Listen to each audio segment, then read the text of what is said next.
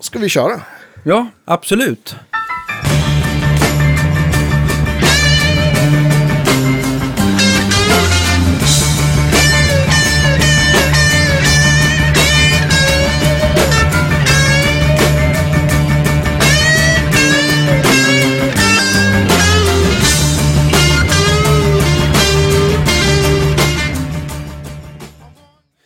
Gud vad härligt. Mycket. Eh, det är mycket härligt. Eh, ja, välkomna till Guitar Geeks podcast, mina damer och herrar. Och det är eh, torsdag dags, som vanligt. Ja, det är torsdag som vanligt.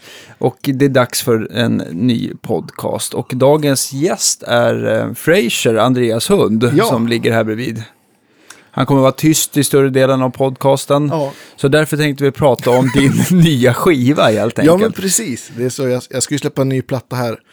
Den fjärde september ska ja, jag och jag tänkte, jag tänkte så här, jag har ju gjort så mycket reklam för, för, för min verkstad och sådär, så jag tänkte att vi måste ju också få göra reklam för din skiva helt enkelt, och gå nu på Fasching. Ja, det tycker jag. För det min skull, för. jag får ju inte, jag, jag kommer ju inte ut va, längre med, med tvillingar och allting. Det går väldigt bra måste jag säga. Men, du, du, jag, ja. du, jag tänker, du kan väl skaffa så här två par små pelterkåpor och så får, får de följa med båda två. Ja, nu, ja, precis. Jag, jag hade med mig Ludvig när han, han är ju två och ett halvt nu, men han, han var ju, han fick vara med på några riktigt tidiga spelningar där när han var, var typ någon månad gammal, när han spelade på Fasching och sånt ja, där. Det men, det är, ja. men det är sådana, det är några re, det är såna decibelregler och sånt där ja. som gör att det kan bli väldigt dyrt för arrangören om man har små barn vistande, Aha, vistande okay.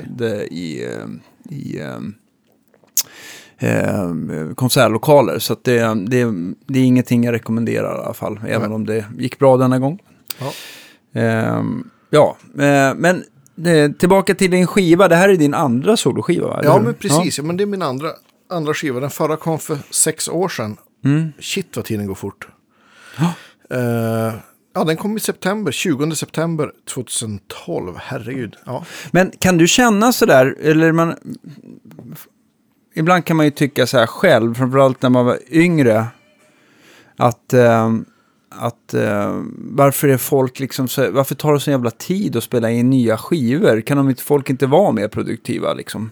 Men eh, varför har det tagit sex år? Det var det jag ville komma jo, fram till. Jo, det är av den enkla anledningen att jag har haft så sjukt mycket att göra faktiskt. Ja. Eh, och det är ju...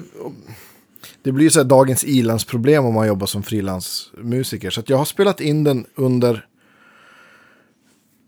Un, egentligen så kan man väl säga att jag håller på till och från under fyra år. Med oh, okay. ganska långa avbrott ibland. Och så sen... Ja, vi fick vattenskada i min studio, eller i vår studio där. Så, det var, så, jag, så några två... Tre låtar är inspelade i, i trummisen Hasses studio. Och så sen... Och det jag också har fört med sig att jag har gått så många år är att jag har ju spelat in på tok för många låtar. Så att jag, Oj, hur mycket hade du att sålla med då? Jag hade femton låtar. Okej, okay, och du ville få ner det till? Åtta. Åtta. Av den enkla anledningen till att jag, jag fick feeling för att trycka vinyl. Ah, okej. Okay. Och, och då, då, då har man en gre- begränsad... Uh... Precis, då har man liksom en begränsning... Per, per sida. Ja, hur många minuter får man in?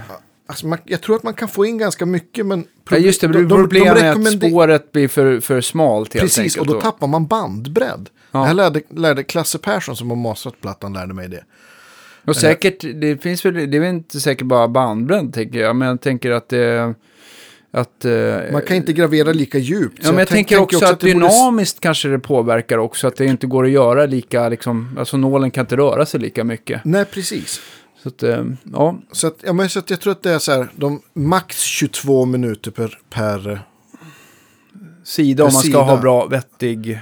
Ja, precis. Och, ja. och, och Klasse sa det då han gjorde ordning liksom sida A och sida B. Så, ja, men det är bra. Här finns det god marginal. Kommer du kunna gravera djupt? Då blir det, låter det fint. Så det, det gjorde mig ja, glad. Ja, just det, just det.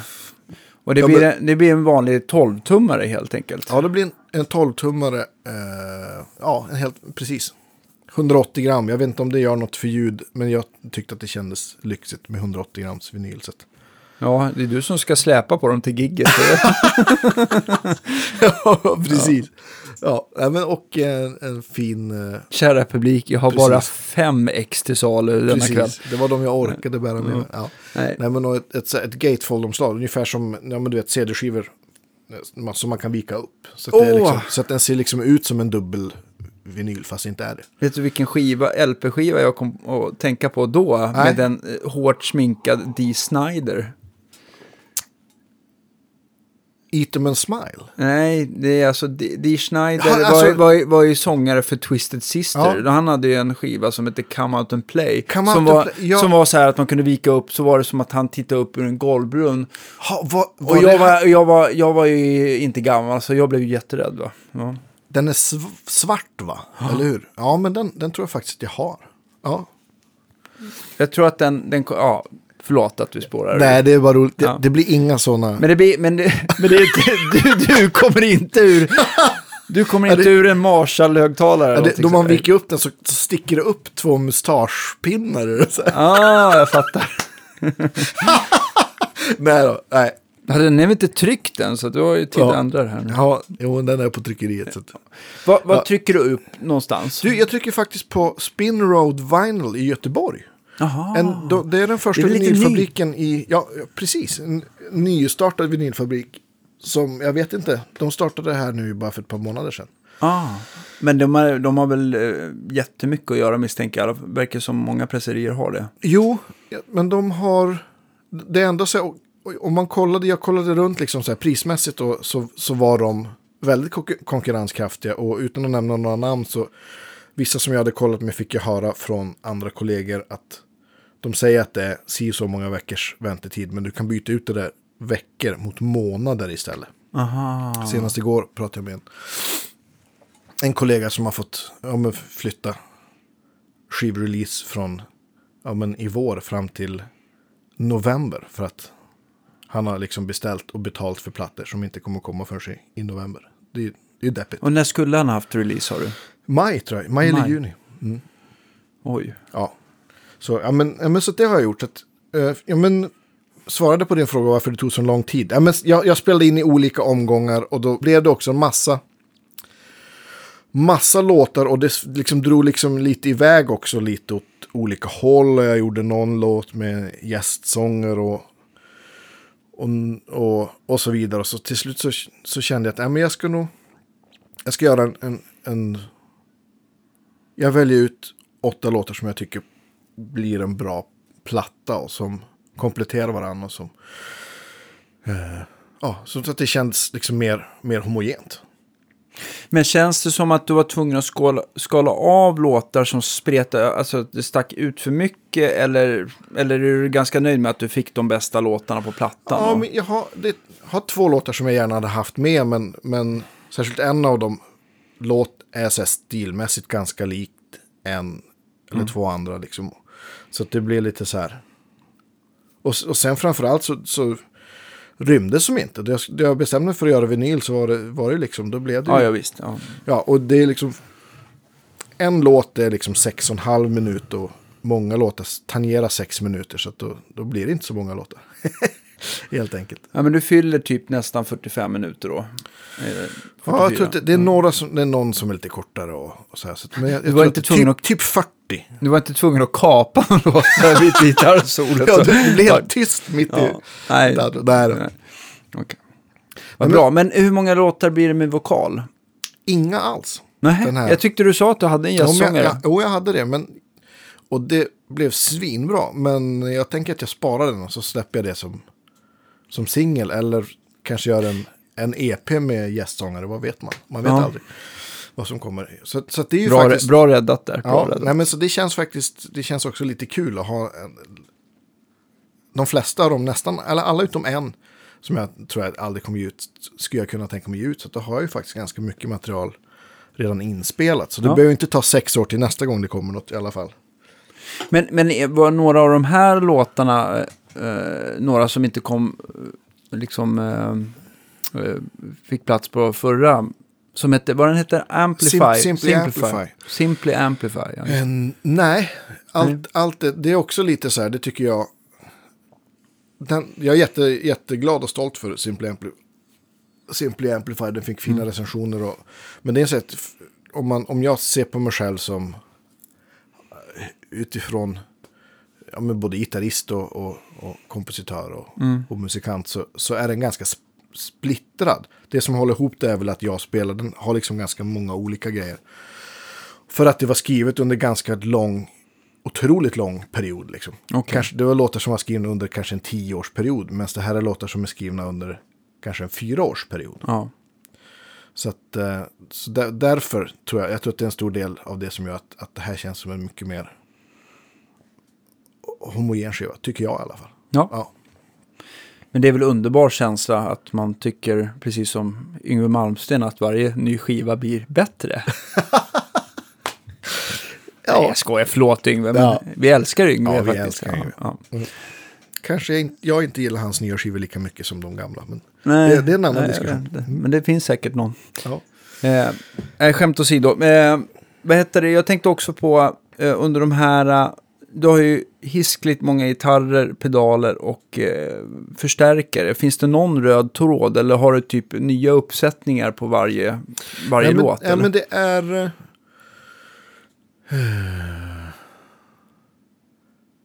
Oj. Det är no... Ja, men det är ganska... Jag tänkte vi ska lyssna på lite grejer så ska jag... kan vi prata om vad jag har använt. Det är, det är, det är nog... Olssons Klubb fyrtio är nog den som har, har fått mest...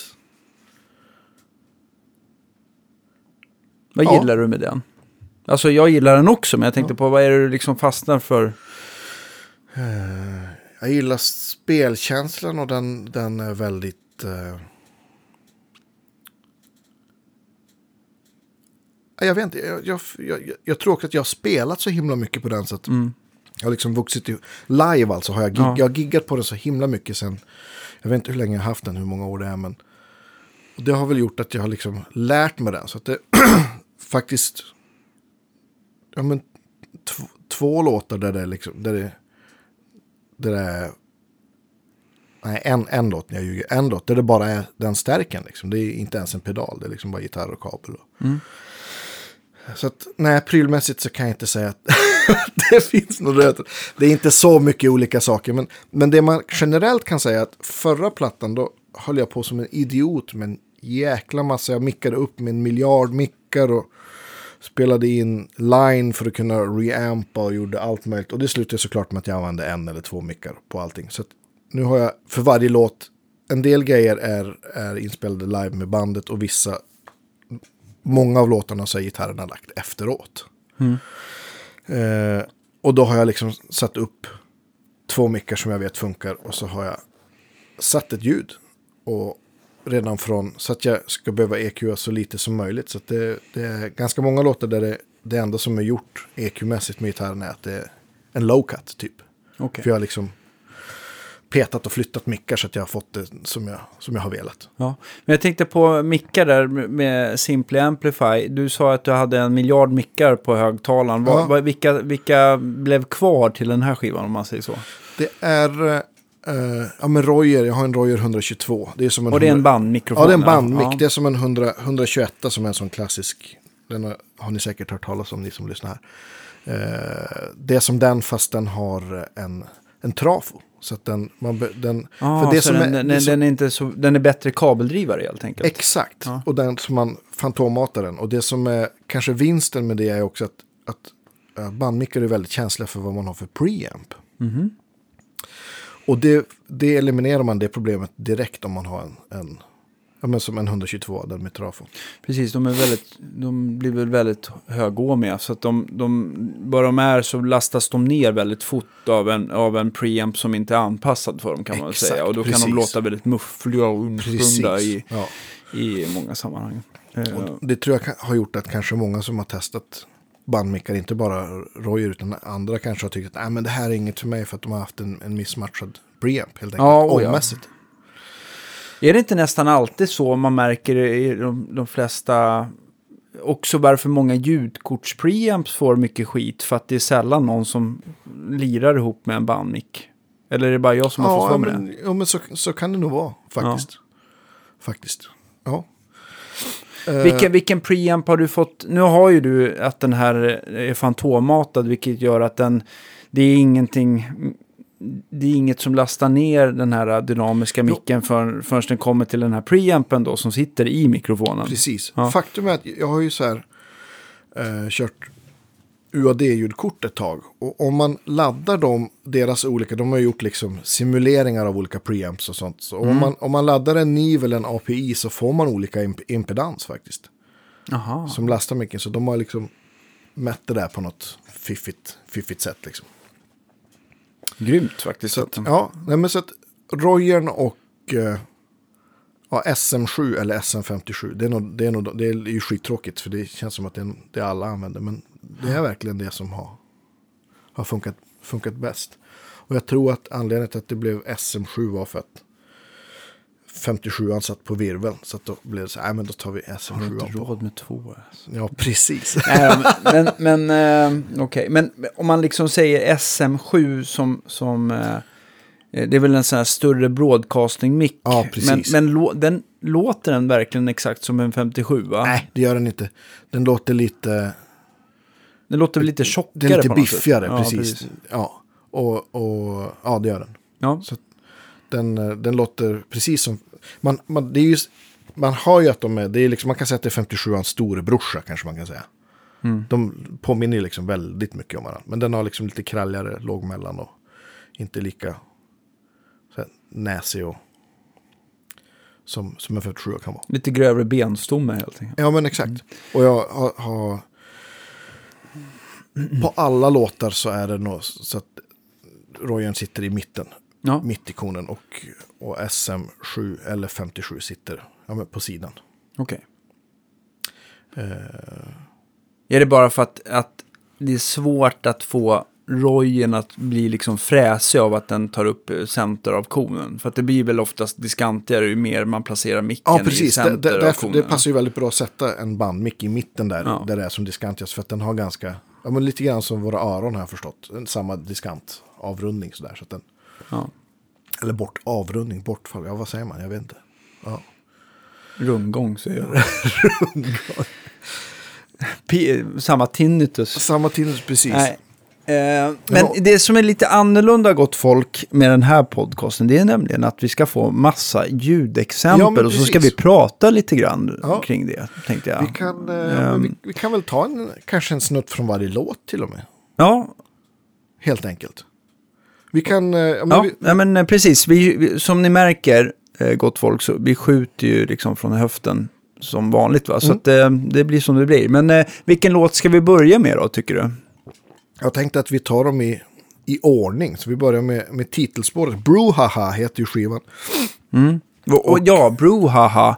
Då tänker jag det, två stavelser. Eller det är tre nej, stavelser. Men alltså Bru och haha. Att du blir glad av öl. Är det det ja, som man är? Skulle, ja, det blir ju absolut. Men det är faktiskt inte det. det, det jag, jag kollade på så här, brittisk kostymdrama som heter Downton Abbey. Det utspelar sig ja, men slutet artonhundra, tidigt nittonhundra. Och så är de på något så här political rally. Någon av de här, någon så här, ja, familjens rebelldotter tror jag. Och så blir det lite så här tumult så att deras familjens eh, chaufför får ta henne därifrån och köra hem henne. Och så, och så säger han, it turned out to be quite a brouhaha. Och jag tyckte det var ett så roligt ord. Så det betyder så här, stoj och tumult typ. Ja. Så det, det tycker jag var så hysteriskt. Ja, men bra. Ja, mycket så, bra. Ja. Eh, ja, men vi, vi, vi spelar lite Bruhaha och, och så va, pratar vi om det sen. Och det, ja, den heter som, som skivan helt enkelt. Ja. Första. Mm. Låt höra.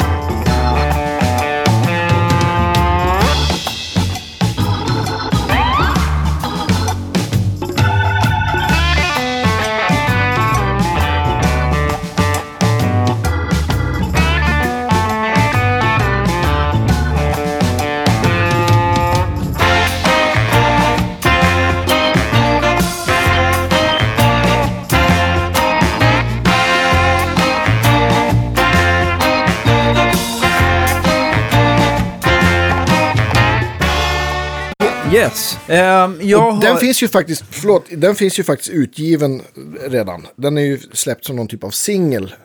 Det mest hittiga jag kunde tänka mig. Lapstil och sex fjärdedels takt. Kan inte bli hittigare än så. Ja, jag ville dansa vals ja, på en gång. Ja, det är bra. Ja. Eh, men det kanske man inte kan. Men det, ja. eh, jag, hörde, jag hörde ju lite instrument där. Vem, mm. vem var det som... Eh, du spelar lapstil? Jag spelar lapstil, det är på Mona Duesenberg. Ja. Lapstil. Mm. In i... Jobborna massa Wawa och en Model G in i en... Eh, Model G från Björn Juhl då? Från Björn Juhl, ja. B F precis. Och in i en C S fyrtio. Aha. Och det är ett eh, Celestion Creamback. Mickat med just hundra, hundratjugotvå och, och eh, S M sju. Ja. Bra.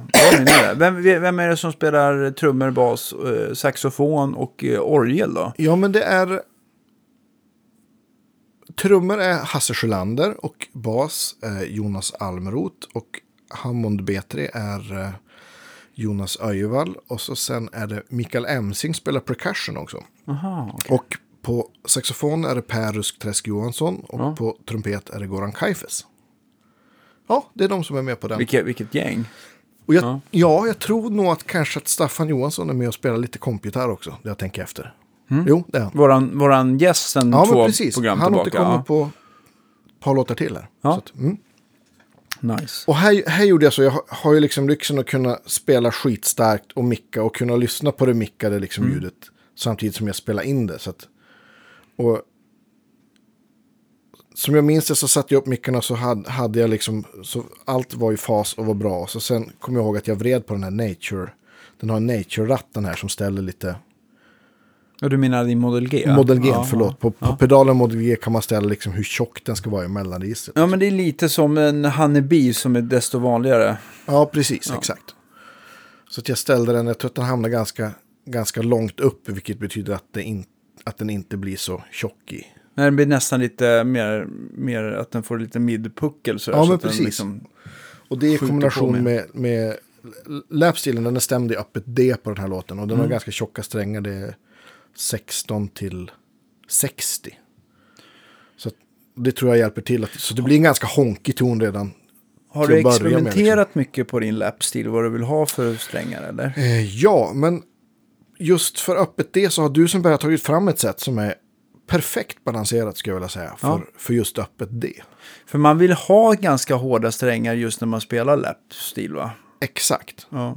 Och den, T- tänker ja. du likadant när du spelar när du spelar på en elgitarr, vill du ha när du spelar slide, va? Mm. Vill du ha liksom noll tretton till exempel eller eller vill du ha mera tio elva eller ha en ja, annan jag, feeling liksom? Jag har det kommer några slide-låtar och två, tre stycken. Jag tror att det är noll tolv på alla låtar faktiskt. Okej. Okay. Och så sen är det en låt som är där jag slidar i vanlig öppen stämning på tele. Ja. Och då, då är det tio liksom. Men, men jag, jag tycker att tjockare strängar ger ju, ger ju en annan karaktär. Eller vad, vad säger du liksom? Jo, absolut. Jag, jag tror att jag, min gamla Teiska här som hänger på väggen, den är väl strängad fjorton till, eller tretton till femtiofyra eller femtiosex ja. Eller någonting sånt där.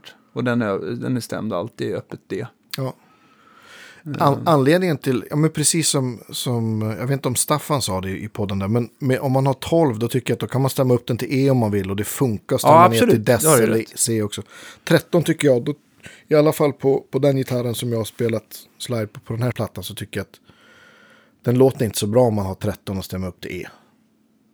Helt enkelt. Men är det samma sak med din Duesenberg att, att det, liksom, det blir för hårt det här sexton-sättet att stämma upp till E? Ja, det funkar faktiskt inte. Det, och då, den har ju också två sådana här levelers som man kan liksom böja på sträng ett, nej förlåt, sträng två och tre. Alltså ja, B och G-strängen om man ja. Pratar gitarrspråk. Och, och de där f- f- funkar inte riktigt om man, om, man, om man stämmer upp. Stämma ner funkar jättebra dock. Det, kanske, det går säkert att ställa in dem där på något vis, men... Okej, okej. För det har jag sett, du kan också ställa dem där. Den, den böjer liksom så att du kan liksom gå från ett, ett D och trycker ner de två så blir det ett G-ackord. Ja. Ja. Som A B-pedalen på en pedalstil helt enkelt. Mm. Uh, Och man kan sätta dem där så att de går åt andra hållet så att du sänker toner också. Men jag tycker det är mer användbart åt det hållet. Ja, men så det är, ja, men det är de som spelar och det är Duesenberg och, och eh, Bonamassa och, och en pedal. Det är inte mer. Och det har faktiskt varit ett sånt tema kom jag på. Att, för att jag har liksom, många gånger när jag spelat in så har mina pedalbord stått nedpackade eller alternativt varit i, åkt i någon, någon buss eller lastbil och varit, varit ute på turné liksom. Så att jag har liksom plockat någon pedal här och, här och där. Så att det, mm. jag tror att det är bara en enda låt där jag har faktiskt spelat genom något av mina pedalbord. Annars är det gitarrpedalstärk eller gitarrstärk faktiskt.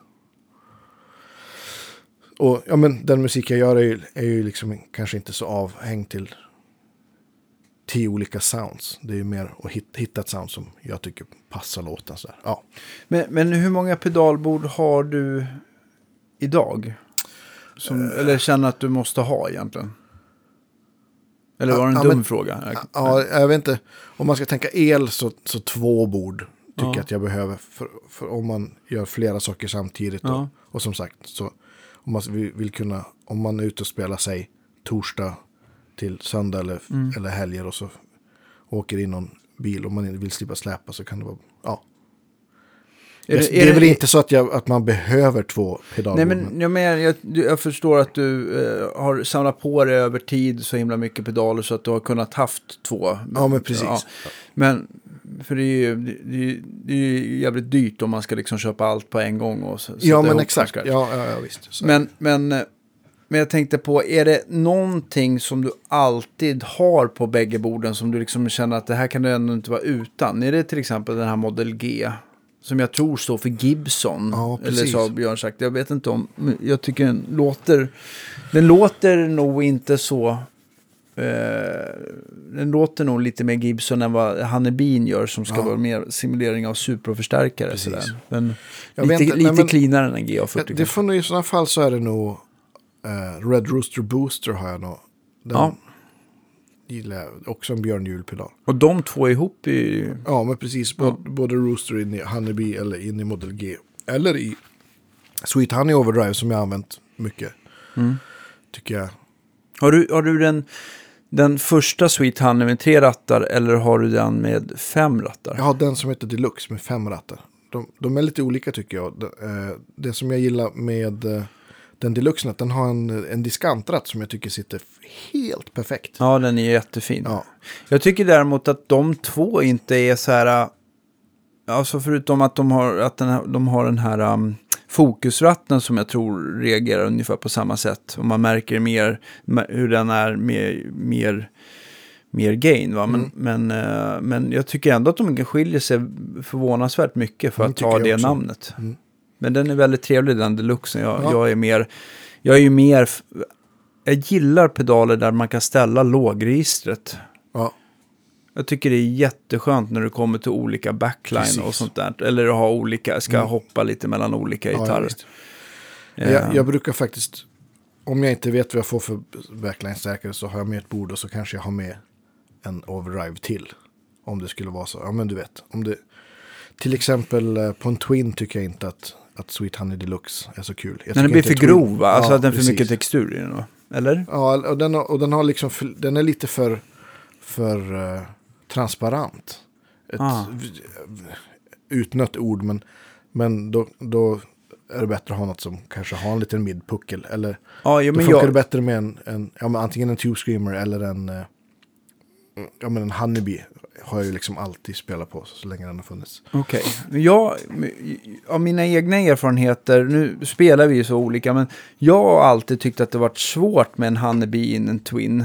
För att det liksom, den har varit så, den har varit så stor i, i, i botten så ja, att det har liksom det. blivit too much eller jag vet inte, de har inte, de har inte riktigt gift sig för, för, för hur jag spelar, men däremot en pedal om man får nu uh, tala upp, uh, eller det är klart jag får, ja, det får uh, men jag tycker jo, Johns, uh, John Olssons Wizard-pedal har jag fått lysande resultat med, med en Twin, för Twinen ah, är okay. liksom så här, intressant. Den är ju liksom lite så här kärv, det är ju ingen stärk som man bara, åh vilken spelglädje. Nej. Och jag tycker att den här Wizard-pedalen, den har, även om jag har ganska låg gain, så har den en ganska rolig, en skön spelbarhet, vilket gör att, att den, den livar upp på rätt sätt. Mm. Medan den kanske kan upplevas för komprimerad i en stärk som har mer kompression. Precis. Det var ja. en bra, ja. ja. Dagens, dagens spaning. Dagens spaning, ja. ja men sen är det, det är inspel, faktum är att det är inspelat helt torrt. Vissa andra låtar har jag inspelat in med eh, massa fjäderreverb. Men den här låten är inspelad. C S fyrtio har ju ingen, det är din gamla C S fyrtio. Förut. Ja, just det. Mm. Eh, den har ju den inget, låter inget fantastisk. Reverb. Ja, det är en helt fantastisk stärk. Och, och den är också, den är inte heller ställd helt... helt ren, så att stärken klipp. Och den låter inte riktigt som någon annan C S fyrtio heller, tycker jag. Jag har för mig att jag att vi höll på att pilla med den, jag och Björn, mm. några vänder innan det blev så bra som den ja, nu är. Ja, den, den, har, den har lite, om jag jämför med, med min lila ja. eh, så, så har den mer eh, kompression. Och, och... Jo, men jag ville ha, för att jag tyckte att alltså original C S fyrtio, jag vet att Björn designade den för att den skulle ha att den skulle funka med typ orgel, bas, alla typer av gitarrer och så vidare ja, och så vidare. Att den skulle vara väldigt så här. Men det gjorde att den nästan blev så här. Den blev, den blev nästan, om man inte gainade på den så, så blev den för... Um, man var tvungen att stå på tå för mycket, tycker jag. Ja, det är, det är inte så lättspelat. Och, Nej. Ja. Nej, men så sen är det pålagt, det är ett, ett släp. släp-eko eh, som är, eh, är eh, Soundtoys, en av så här favoritplugg. De gör massa bra mm. ja, en plugg som heter Decapitator, som en distplugg som finns på alla, alla trummor till exempel. Eh, så det är det ligger åt ena hållet, och åt andra hållet så ligger det nog ett, ett mono springreverb. Okay. Alltså, eh, A K G springreverb från, ja, men som Universal Audio gör också, som låter helt fantastiskt. Det är det, det är reverbet har jag på allt. Det finns på trummor, till och med har det till och med på bas, eh, på eh, Hammondorgel såklart. Är det att du liksom vill ha lite äldre atmosfär på låten, för att det, det blir inte riktigt så cleant som ett vanligt studiohål? Nej, men precis. Eller rumsreverb blir. Ja, och på blås har jag också. Sen, sen det kommer vi till till fler låtar. Jag, jag gillar att stacka reverb också. Så att det, på, på någon låt så har jag två monospring-reverb som är liksom panorerade åt varsitt håll. Det här, om ni lyssnar på det här i hörlurar så kommer ni höra det väldigt tydligt, och vi kommer till, ja. till de, de låtarna. Jag kan spela en snutt från, från solot på den här låten. För i början på solot så är det bara... Eh, trummor och, och, och lapstil. Kanske och det, slagverk, tror jag. Så där har man ju väldigt tydligt hur. Och det här är låt nummer två på skivan? Nej, det är låt ett. Låt ett, okej. Okay, ja. Bruhaha, där ja. har man väldigt tydligt. Så, ja. Jag lägger in det.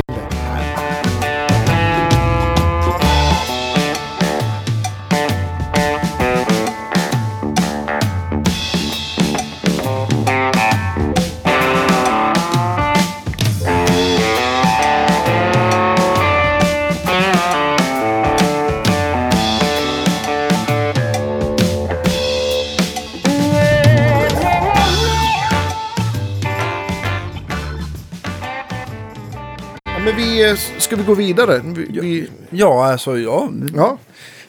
Ja, men det, det är... Om du känner att du har... Om jag har vänt ut och in på den låten tillräckligt. Ja, ja, ja. Det tror jag.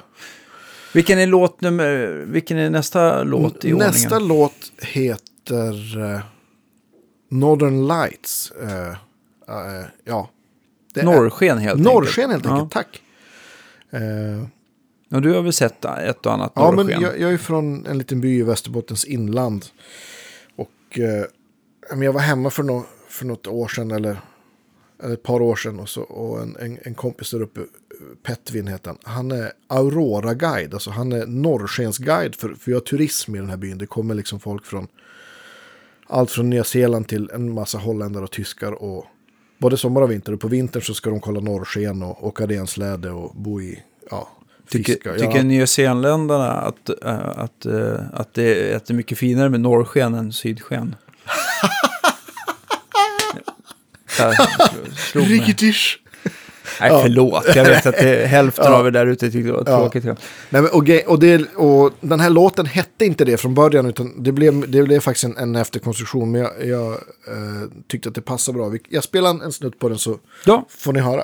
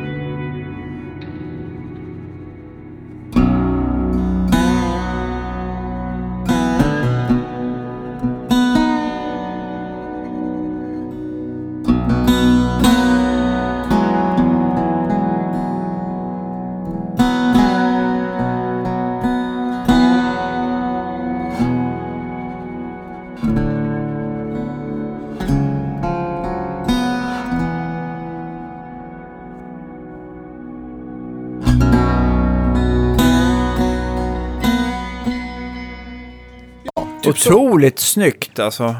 Tack. Jag tänkte, nu, nu sitter vi här med en bra eh, ljudanläggning och bara känner att ju den här lågbasstunden här, jag vet inte om det var det kommer ifrån riktigt, men det är, det är väldigt nedstämt.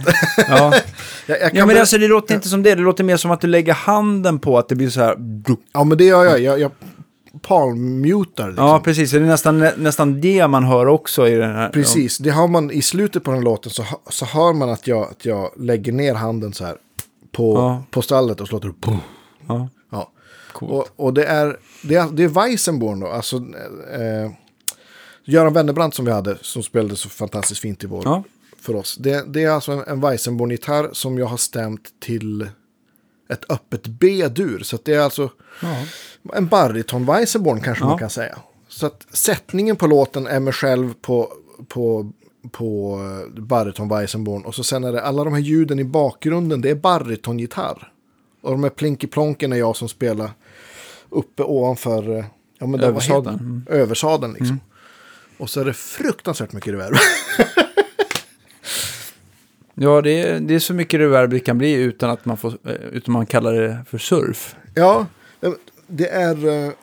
Nej, om man, Nej om... men det är mycket, men jag tycker att det passar det väldigt bra. Det är ju inte så mycket reverb så att det, liksom, det känns som att hela eh, alltså instrumentet drunknar. I Nej, det. Men precis. Ja, men det, jag, man vill ju liksom... Jag, vill, ja, men, jag älskar reverb. Det kan, alla typer av reverb liksom. Mm. Det, det här är faktiskt tre olika typer av, av reverb bara mm. på, på Weissenbornen. Det är, Weissenbornen är mickad med eh, svenska mickar, Erlund-mickar. Just det, det är de här som är trekantiga membran va? Exakt. Mm. Vi hade såna, ett gäng sådana på lån i vår studio. Kom förbi en, en snubbe lånade ut lite mickar. Och jag höll på med, med den här låten och nästa låt. Den här låten är ett intro. Kan man säga är som ett intro eller ett prelud eller vad man ska säga. Till nästa låt och... Uh, med, med, uh, som heter Southern Lights. Exakt. Nej, det heter Bob's Funeral. Vi kommer till den, men det, det, de, de, båda låtarna är uppmickade på. Det är samma instrument och de är mickade likadant. Det är de här med uh, Erlund-mickarna. Och... Uh, hur nära placerar du dem då? Man spelar, man spelar Weissenborn så lägger man ju den, i, för er som inte vet så är det ju en, en, en typ av stilgitarr som man lägger den i knät så man sitter och spelar så att, man får, så att gitarren, ljudet pekar ju liksom upp mot taket så man får sätta mickarna eh, ja men ovanifrån liksom. I mustaschhöjd? I mustaschhöjd, ja men faktiskt, de, de, de sitter typ i... Mm-mm. i, ja, men, i ögon, ögonhöjd lite högre och så sitter en sitter... ovanför typ tolfte band kan man okay. väl säga. Och den andra sitter eh, mer mot eh, mot kropp, alltså mot eh, kroppen, vad ska man säga, just bak, bakom stallet. Bakom stallet. Ja. Har eh, Eh, vad tänkte jag på? Alltså Weissenborn, det är en sån, de är ju gjorda i trä helt mm. enkelt, och sen så är de liksom akustiska även, det är liksom som resonat, resonans eh, Låda. lådan är även eh, en del av halsen. Precis, så att säga. Exakt. Så att, det, så att om man skulle liksom ta ett klassiskt gitarrgrepp så går ju givetvis inte det. Nej, alls. Den har ju inga så band. Så stora händer och, finns inte. Så man, man spelar liksom med stål. Och det är inte också... ens mina I T-händer. Precis. Nej, så man, man har ju... Eh, man, man, man spelar med stål. Och jag spelar ju då med, med fingerpicks också. Okej. Okay. Metall eller plast? Plast på, på, som tumplektrum och sen metall på pek- och långfinger. Aha. Okay. Eh, ja, det ser ut som metallklor liksom. Det, det finns, är... finns även tumplektrum för metall, men jag, jag tycker inte att det... Nej, jag tycker plast låter bättre, helt enkelt. Det funkar bättre för mig i alla fall. Men, men reverben, det är tre olika reverb. Är det, är det fjäder i den här också? Den här har faktiskt inget fjäder. Den, det den har är... Om man tänker, mickarna är panorerade ungefär klockan tio och två. Mm-hmm. För att få lite bredd. Mm. Och så sen är det det första reverbet, och det brukar jag även göra på... Om man, om man gör en, en produktion där man har en A K G som, som kan ta mycket plats, säg att det kanske är bara några få instrument och man kan till och med få ha gitarren i, i stereo och, och använda fler mickar. Och, så, så brukar jag alltid lägga på ett, först ett kort rum. Och det är, det är ett, ett, jag använder Logic som, som D A W. Och det är ett av deras kort, korta rum. Det är noll komma fyra sekunder. Jag vet inte vad det heter. Det heter något så här... Ja, något med studio eller någonting. Mm. Eller nej, small live room eller något sånt där. Okej. Okay. Som låter, och det är, det är ju, det är ju impulsrespons, så det är ju någonting som de har. Liksom.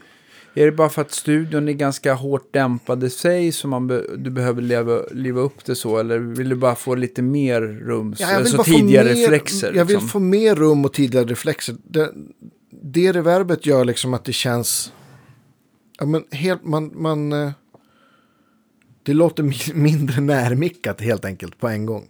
Mm. Man, man skulle ju för sig...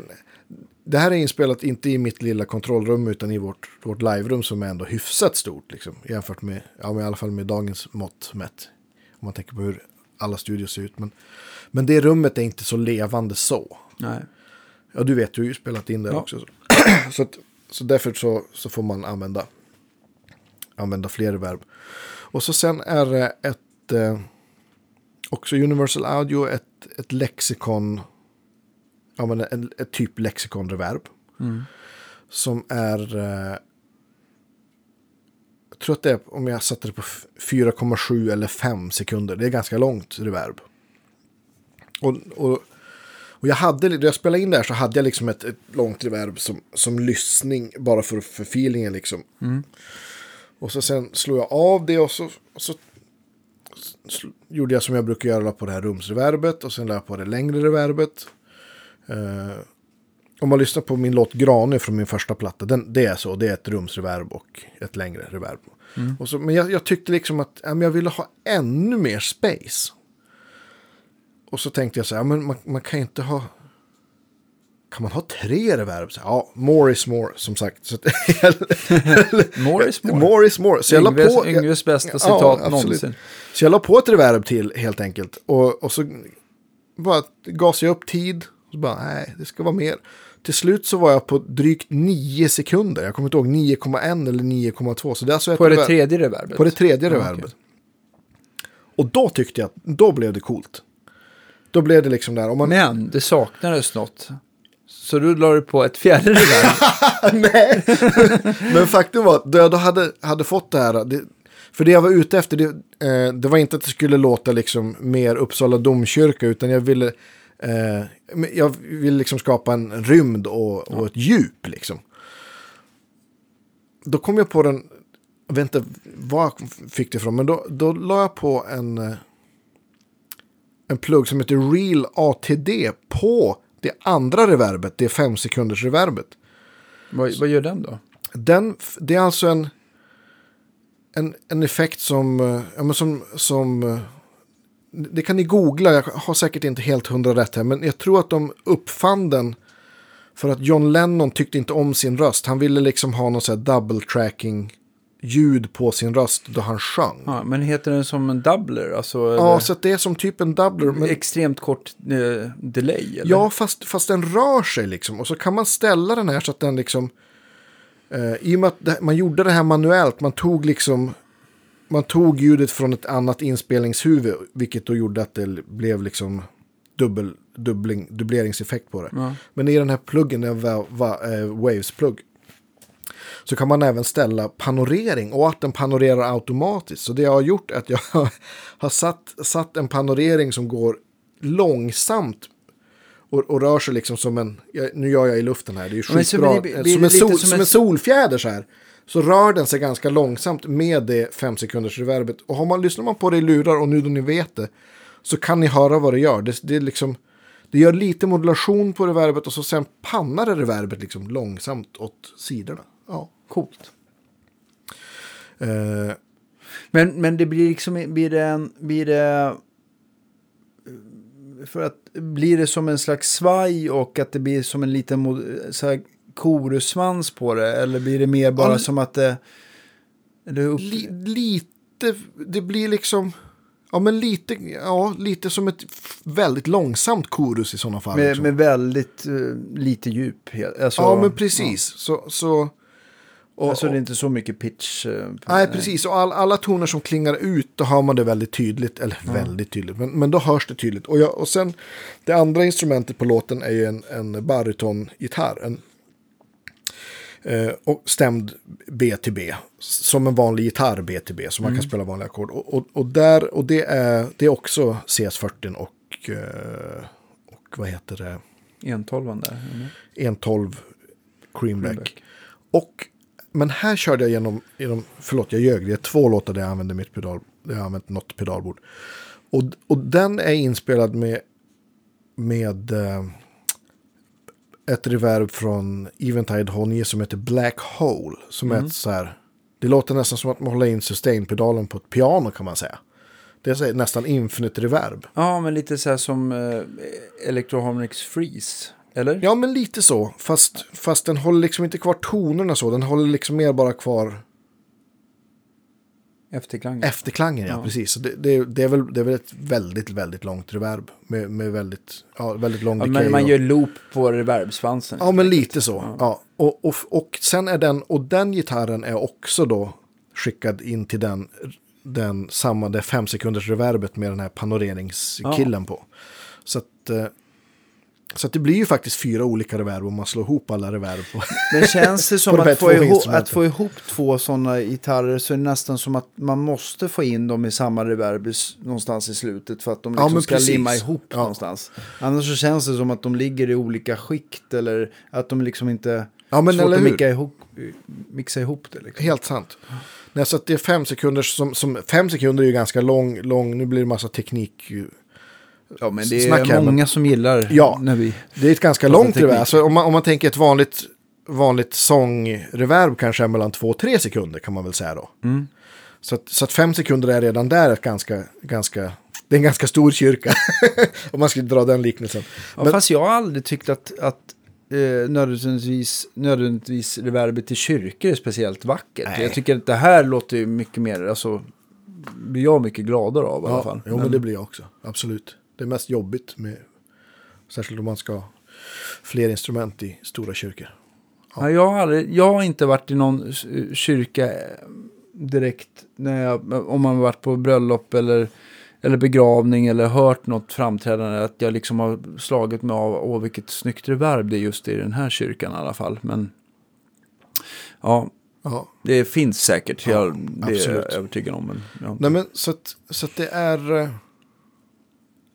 Det är, de, det är de två gitarren och barytongitarren är, är gjord på det är två olika spår. Ett spår som är mest såna här ljud. Ja, men de här, jag knäpper på strängarna ovanför översadeln och, och sånt. Och den andra gör ja, lite swellar och grejer. Spelar mer, mm. liksom, mer toner helt enkelt. Ja. Så det är en, och, och för, med risk för att låta flummig, men då jag, då jag, då jag, då jag satt och mixade det här så, så då kom jag på vad den skulle heta, för det här, jag so, satt och sololyssnade i lurar på det här reverbet som jag hade pannat.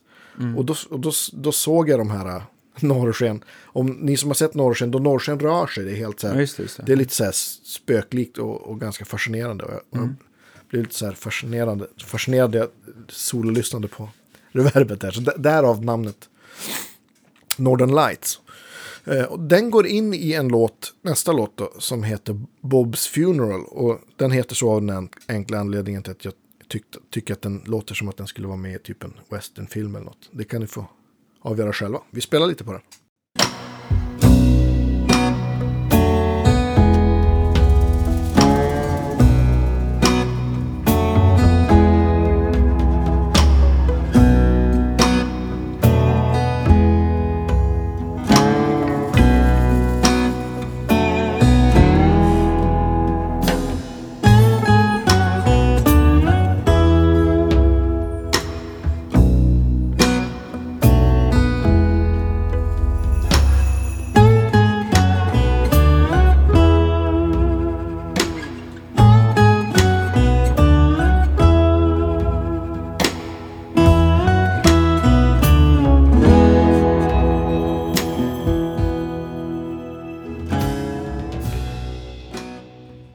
Så. Ja, tack, det är fantastiskt här inne. Vad glad jag blir. Slår man sig över så här, nu tycker jag mixen var eh, perfekt, eh, vad jag hörde så här, men slår man sig i, vart man nu än sätter sig, att man fasiken vad jag gjort, eller, eller fan vad bra det låter, eller, eller tycker att det känns som att det funkar överallt. Nej, jag tycker att det funkar överallt. Jag mm. tror att man, det, det ska det väl göra. Men ja. Det är ju, alltså... Eh, för er som inte har varit och hälsat på Danne här på Guitar Geek, så han har ju en, en stereoanläggning som låter fruktansvärt bra. Ja, en Ino Audio-anläggning. För er som undrar så är det P sextio S med basar. Och det, ja, det låter väldigt snyggt. Och han har också ritat provrummet efter eh, högtalarna helt enkelt. Och eh, byggt det efter hans ritningar. Så att det blir... Jag skulle säga att rummet är lika, alltså i princip lika viktigt för, för hur bra lyssningen blir som själva högtalaren. Ja, visst. Ja, inte, inte riktigt, men det är, ja, ett dåligt rum kan förstöra de bästa högtalarna. Ja. Så kan man säga. Nej, jag har ju faktiskt, ja. jag har ju in, in, innan jag mastrade och höll på mixet, så, så innan vi spelade in poddar har jag ju faktiskt reflyssnat mixar här. Så att ja. det borde ju låta, om det inte låter bra här så är jag, så ja, men det har alltid, jag dålig. Det har alltid låtit bra, tycker jag. Ja. Ja, det här lät ju fantastiskt tycker jag. Mycket bra jobbat. Det här är, ja, det är samma, samma, samma sättning som, som på första låten. Ja. Alltså Hasse, Jonas och Jonas och Micke. Och Staffan spelar på den här låten, spelar han mandolin. Så det fina, fina, han spelar melodin och så spelar han ett jättefint komp som en figur. Som, och mandolinen är inspelad med, med Royer-micken. Okej. Okay. Och, och kontrabasen då? Var det inte det? Jo, kontran är inspelad med... Ja, men... Eh, jag kommer inte ihåg vad det är. Det är alltså en... Någon typ av U fyrtiosju okay. kopia. En rör, en rörmick. En rörstol med Brahms Neumann-kopia. Ja, precis. precis. Men det lät jättebra. Alltså. Och sen, och den är moddad av någon jänkare som... Ja, du vet så här. Ska göra så att de låter så likt en gammal som möjligt. Mm. Jag vet inte. De låter ju olika. Alla U fyrtiosju riktiga jag har hört. Men...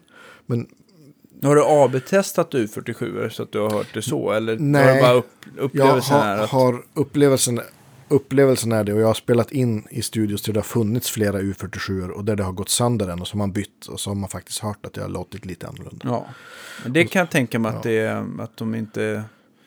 Eh, annars ska ju Neumann vara väldigt känslig, eh, alltså ja, väldigt visst. bra ja. på att... Alltså jag har varit med eller hört folk som har gjort... Eh, du vet den här billigare stormembranen som de gör som heter T L M hundratre. Ja just det, ja, den är svinbra. Ja den är, ja. Den är jättebra och den, det som den är så himla fin på, förutom att den är ganska neutral om man nu gillar det, det är att den har väldigt hö, alltså lågt brus så att den passar väldigt bra på så här akustiska instrument som inte är så volymstarka. Ja, men då hade de i alla fall tittat på eh, och gjort eh, eh, kört, eh, jag vet inte vad de körde för, men, men tagit tonkurva på alla mikrofoner. Ja. Och sen så har de bara tagit en så här ljusbord och lagt alla tonkurvorna på varandra och det har sett ut som en. Vad coolt. Och det, ja, det, det, är, det är tydligen jätteovanligt mm. helt enkelt. Att det, att det blir sån precision. Ja, visst.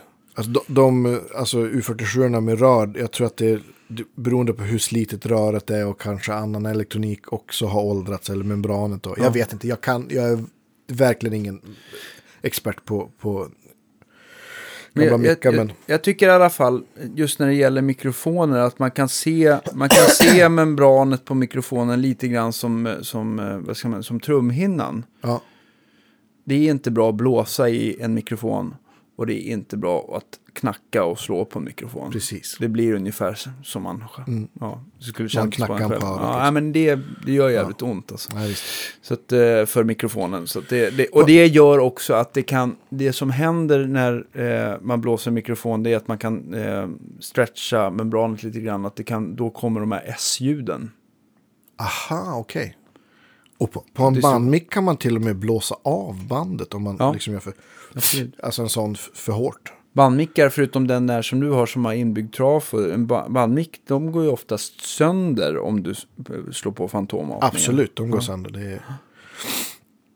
men, ja, men oavsett om det är dynamiskt eller kondensatormick med fantomavtning så, så blås och knacka inte i micken. Det, det mår ingen bra av helt Nej. enkelt.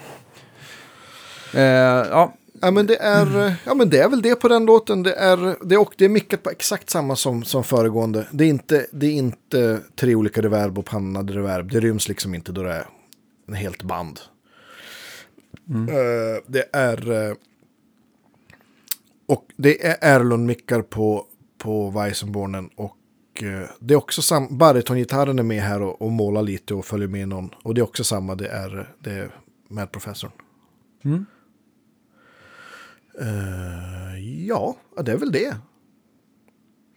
Jag tänkte på din medprofessor där. Har du varit, jag menar som, som Bjurhäll som har liksom gått igenom rör efter rör för att tweaka sin, sina stärkare. Har du låtit den vara eller har du, har du experimenterat mycket med den? Nej, jag har inte experimenterat med rör och jag har bara... Efter att jag, jag har, Lasse har gjort det jättemycket. Jag kommer mm. ner till min studio och vi har testat och han har stått liksom i dagar och testat. Och jag har lärt mig skitmycket. Men det har också gjort mig lite avskräckt. Att, för jag vet att skulle jag börja så skulle jag inte sluta. Och, och jag tänker lite grann på samma sätt som att jag vill inte spela på en gitarrsträng som görs av en tibetansk munk var tredje fullmåne ojämna år.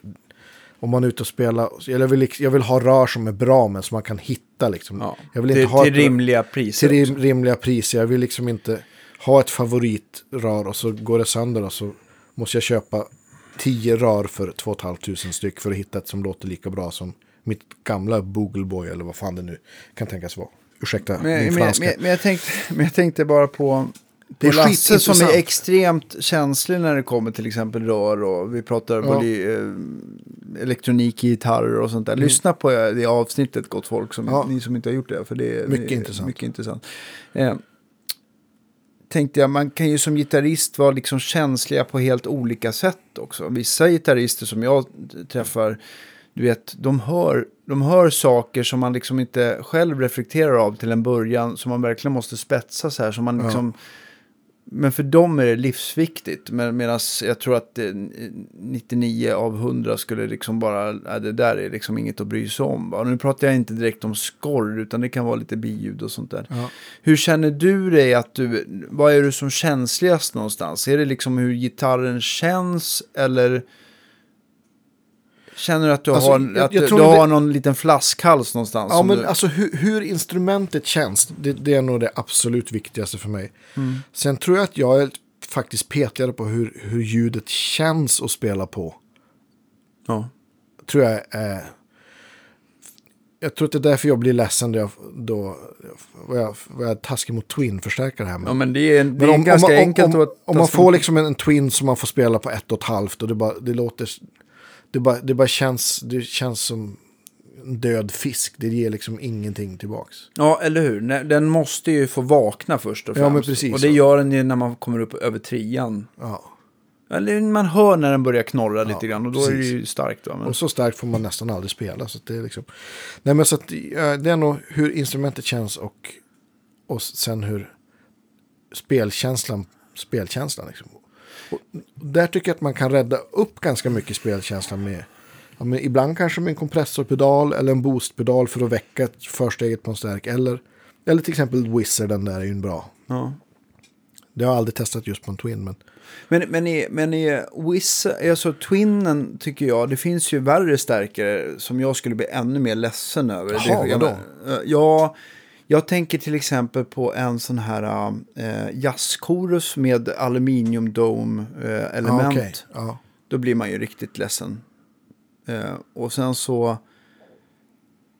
Jag vet att de har, om man spelar spikrent och, och sådär möjligtvis och de har lite inbyggda trevliga stereoeffekter och sådär att jag förstår att folk gillar dem men jag tycker att de är hemska att spela på. Och sen de här, de här större fyrtierna från typ så här, och, och som så här dåligt skötta eh, Music Man-stärkare. Ja, de kan vara riktigt... De tycker jag kan vara bland det tråkigaste man ja. Kan spela. Alltså spelkänslan. Sen så är det säkert, jag förstår om, eller jag, jag blir inte förvånad om folk älskar dem där, men ja. Nej, jag, jag, då, då tar jag hellre en, en Twin Reissue varenda dag i veckan. Ja. Mm. Jag, jag kom faktiskt, jag har på ett, ett gig här i stan för x antal år sedan så fanns det en Twin on Valve State fyrtio och vi var två gitarrister och jag blev jätteglad jag fick Valve State fyrtio. Men ja. Den är väl inte... Hur... Nej, jag tycker den är skitbra. Det... Alltså det där är ju uppväxt för oss. Ja, men eller hur? Ja, ja. Visst. Det var, det var mina, mina andra förstärkare. Var... åttio fyrtio, eller vad fick du för någonting? Jag hade en åttiotvå fyrtio, alltså den ah, stereokorus. Stereo. två tolv, mm. va? Exakt. Men, men... Uh, uh, ja, vad fick du för... Vad fick du för uh, alltså hur lät din, den här Valve-staten nu? Lät den som, var det så här kroppen minns att du gick in i ett par gamla träskor? Eller, ja, eller var men det... alltså jag, jag kommer ihåg, det var, jag har inte testat just en sån. Jag såg en på Blocket som jag var på väg att köpa bara på ren nostalgi, men sen mm. gjorde jag inte det. Eh, jag har, har liksom inspelningar som jag har gjort med den där som jag än idag tycker låter svinbra. Mm. Så att... Eh, det skulle vi ha frågat här någon. Jag tänkte på Meshuggah är väl ganska mycket gammal Valve State. Ja, det kan det nog det kan, vara. Om ni är någon som vet det bättre än mig får ni gärna skriva kanske, det. Kanske tidigare. Ja, ja, men jag tror tidigare. Att ganska mycket mycket metal-grejer gjordes på dem. Då ja. Ja, men, ja, förlåt att vi spårar. Ja. Hur hamnar vi här? Det är som vanligt. Ja. Ja. Ja. Ja, men vi går vidare helt enkelt. Ja, nu, kommer, nu kommer en låt med elgitarr igen. Eh, vi kan ju presentera den första, en låt som heter Babs och eh, det är skivans absolut durigaste låt. Jag trodde du skulle säga höjdpunkt, men... höjdpunkt. Ja. Ja, låt höra. Kanske det.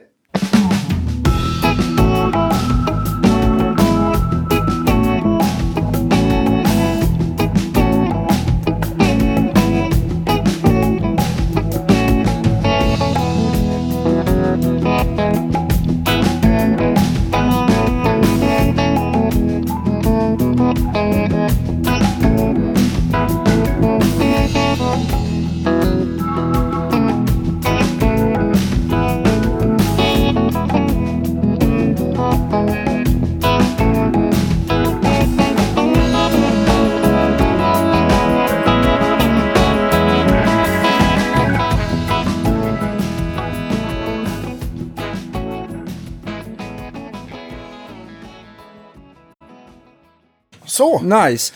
Eh, jag tänker eh, Fender-tele genom en, en professor Mellow Yellow in i din Olsson-stärk till exempel. Ja, nästan rätt. Det är min så här Coodercaster-gitarr in ah. i Mighty Green. Björn, ja just det, det är, där, det är hans vibe där. Ja. Man hörde precis. Att det var den, men jag hade för mig att den var mycket vibigare. Här kändes nästan som att den är nästan som att den är en blandning mellan tremolo och ja, men jag, jag har ställt den så. Du kan ju ställa, det beror på hur du ställer djupet. Liksom. Ställer du ner djupet så blir det näst, oj, ursäkta, nästan lite tremolo, alltså harmonic trem feeling. Okej. Okay. Och skruvar du upp djupet på den så blir den mer... Eh, Univibig. Univibig. Alltså mer spacead. Mm. Liksom. Precis. Ja. Barefoot har gjort den också. Det heter den Mint Green Mini Vibe tror jag. Just det. Ja. Så den här, det här är Björns variant. Den är lite större så har den en... en en knapp som heter capsize där man kan få ja, snabbare ja, så att den dubbla, aha, den dubbla tempo typ. Ja, exakt. Ja. Uh, Snyggt, men det är ändå en kurva som man hör typiskt Björn, att det är så här sinusvåg, att det, ja. det är en uh, en musikalisk uh, kurva. Många är ju trekantsvåg och då känns det som att det blir så jävla avhängigt att ställa rätt hastighet och sånt där. Så att... Precis, det här, den här kan man ju, det är det som jag tycker är coolt med med bra vibar, vibraton och tremolon, så kan man, behöver man inte ställa dem i tempo för att de Nej. ska liksom funka. Det här är en, en av dem. Mm. Så det, det här är inte alls ställt i tempo. Jag har bara ställt det så att det känns bra att spela på. Och det här, det, det är den enda pedalen. Det är, det, ja, men det är en sån här grå kabel jag köpte av dig. Vad heter den? Eh, Vovox. Vovox in i den och så sen, ja, jag tror att det är en lavakabel in i i eh, Club fyrtio. Mm. På väldigt hög volym. Så det är inga, inga pedaler, inget drive eller boost eller någonting. Jättesnyggt. Och Coodercaster, då är det alltså att du, det är en strata fast du har eh, andra mikrofoner. Ja, eller? Precis. Eh, Ry Cooder som, som är en stor förebild för mig eh, gjorde det. Han slaktade gamla l- både lapsteels och gamla Tasco-gitarrer. Ja, men lite som din slide-gitarr som mm. hänger där. Sån, den typen av, av gitarr. Och så tog han mickarna från dem. Så, det, så lite goldfoil-aktiga. Exakt, eller? Så att det sitter två. Det är Mojo Pickups, en, en brittisk snubbe som har gjort liksom repliker på de här goldfoil-mickarna. Mm. Så det sitter två sådana, en i stall och en i hals. Det här var stall, stallläget. Men de, om man tittar på de mickarna som du har, som man pratar om de här gold, goldfoil, de är ju snarare snällare och ljusare än en... Än en eller... Ja, luftigare, exakt. Kanske luftigare, man, kan man säga, än en Stratamic. Ja, men det är de. De, de, de, de mäter inte alls mycket. De mäter mindre än en Stratamic. Och så sen ljudmässigt så så låter de som någon konstig, om, om man vet hur en Filtertron låter. Som en blandning mellan en Filtertron och en, och en single coil, skulle jag vilja säga. Ja, men så, ja, jag tänker eller på något. Den här The Armond eh, som också satt innan...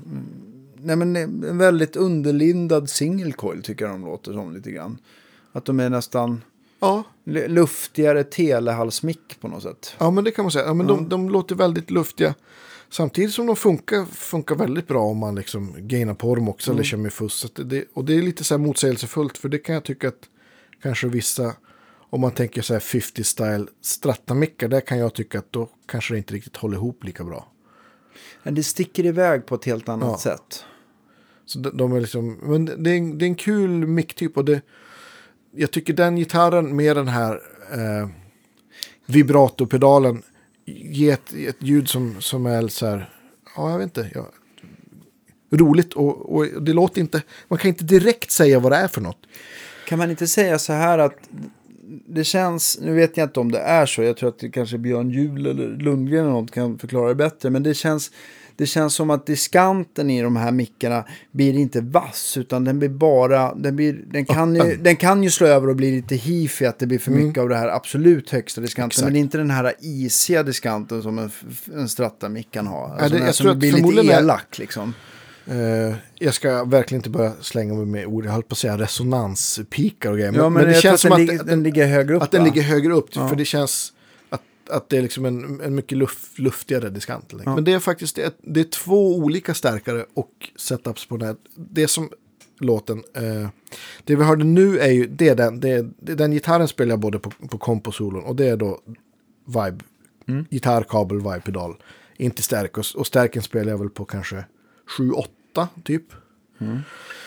På båda volymerna. Den Club fyrtio har ju två volymer. Och tonen tror jag står så här. Ja, men rakt upp. Klockan tolv. Och det är återigen en, en Celestion. Hjälp mig, Danne. Eh, alltså. Eh, Creamback. Ja. Creamback. sextiofem. sextiofem ja.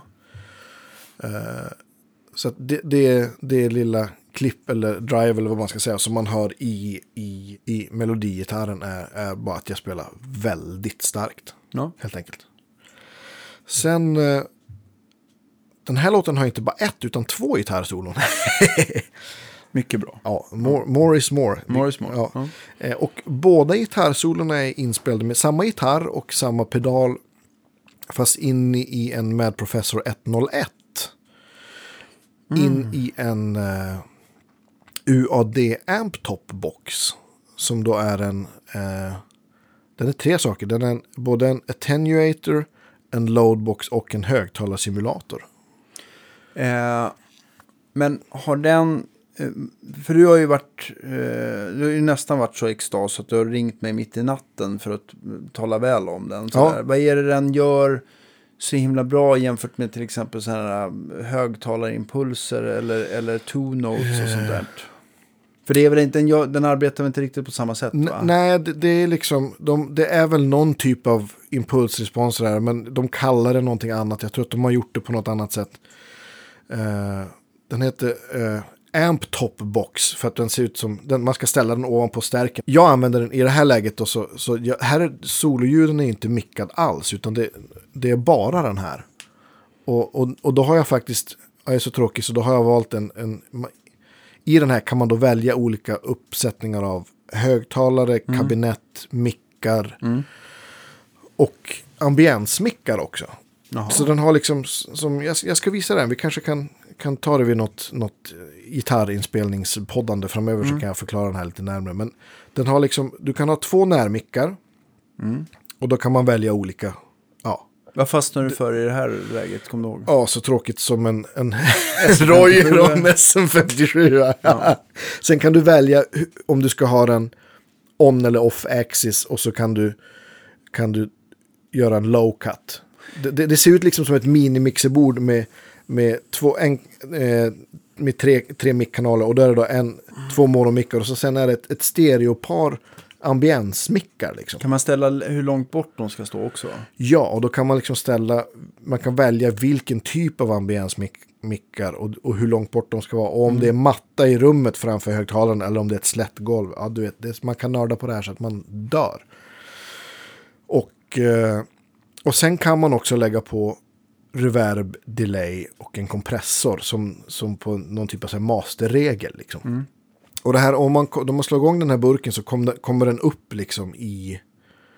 Man laddar hem en plugg då man köper den här som, som är ett interface. Så du styr allt det här på antingen din iPad eller på, på datorn helt mm. enkelt. Som ett program. Eh, Så, och det, det, låter, det, verkar, det verkar som att den är väldigt lättjobbad ändå för, för otroligt i, i sin, intuitiv. I sin, om man, om man, jag, har en, jag har ju en, en Two Notes Torpedo Live som jag använder jättemycket och som jag, som jag tycker är fruktansvärt bra. Men den är lite så här att man, man hittar något som man gillar och så den är kanske inte lika, den inbjuder liksom inte till tweakande på samma sätt. Men, men den okay. kräver mer jobb för att man ska få till det bra, tycker jag. Okej. Okay. Eh, oavsett hur mycket tid och eh, du har att få till ett bra resultat med de här två produkterna, vilken vinner? Nej, Amptop också vinner. Det gör den. Okej. Okay. Den... Eh... Det är en ny herre på täppan, kan man säga. Ja, alltså ja. Den andra är, den är sjukt bra. Det är liksom som att... Ja, men som att ha, ja men vad vet jag, två, två olika jättebra förstärkare som bara, mm. båda är jättebra fast på olika sätt, men du får lite mer feeling av den andra. Okej. Vad heter den, den här Amptop box, vad, vad ligger den i pris? Det låter ju som att det är en ganska dyr... Ja, vad kostar de? Jag tror att de ligger någonstans kanske tolv, tretton, fjorton. Ja. Du borde fjorton, kunna ja. hitta det på, på ja... Jag ska se, om folk verkligen vill köpa av mig så går det säkert att ordna. Men, men annars var på Deluxe, tänker jag. Både, ja. Eller, ja, eller någon, någon av nätjättarna har de säkert inne. Ja, absolut. Nej, men den, den har ju ett väldigt snyggt interface. Och det är ju skitfånigt, men, men det gör ju faktiskt att det blir roligare att ratta. Mm. Och, och framförallt så tycker jag att den, den låter väldigt bra utan att man behöver göra så mycket. Sen kan man ju diskutera om, det har jag läst på forum och grejer, huruvida en S M femtiosju så mic- och så mickar man en eh, fyrahundratolv med tjugo watts greenbacks. Om mm. det låter exakt så, det går ju liksom inte. Det är som att be någon beskriva färgen blå. Ja, men du vet. Ja.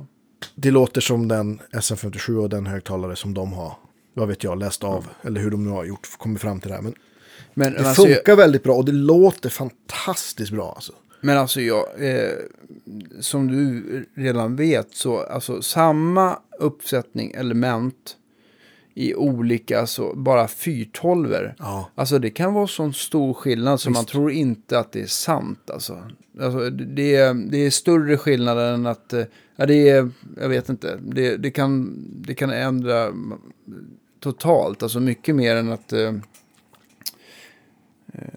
ja, vad fan ska jag jämföra med? Ja, men som två olika gitarrer minst, om, ja. Även om, bara på grund av hur djup fyrtolvan är, Eh, bredden och, eller sizen på den överhuvudtaget, på, allt påverkas. Och även om det liksom är mer botten eller någonting, så känns det som även det påverkar hur man upplever det, hög, det registret ovanför, ja, men, också. Precis, ja men visst.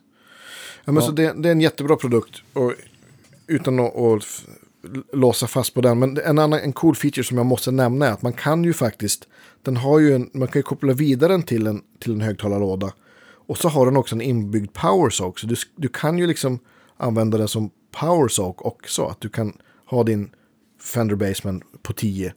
Och så mm. har du den däremellan. Och så vrider, kan du få, vrida ner volymen samtidigt som du får en, en line-signal som låter som en pissdyr studio. Men, men den här powersock-funktionen. Nu, jag vet inte hur många sådana du har provat. Men man kan ju kort och gott säga att alla är ju inte lika bra. Nej.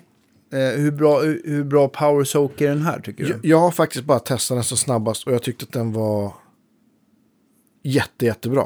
Okay. Jag har inte jämfört den. Jag har en sån här masterplant, den svenska. Mm. Han borde vi ha som gäst. Jag, ja, ja, en väldigt ja. trevlig person. Jag tror till och med jag har mejlat honom och han har tackat ja, men sen ja. har jag glömt det. Ja, ja men då tar vi tag i det. Det ska vi göra. Ja.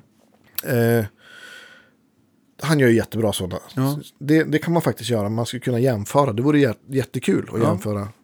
För att det är långt ifrån alla saker jag har testat som är, är bra. Ja. Det är säkert samma ja. upplevelse du har haft. Ja. Men nej, så, att, så att solot är... Coodercaster stämde ju öppet E på den här låten. Ja. och eh, vibe-pedal. Och så sen, och det är samma hastighet som på, på, på melodin. Men jag har vridit ner uh, uh, det här djupet ännu mer, så man hör knappt att det är. Jag, jag spelar lite på outro-solet från här. Ja.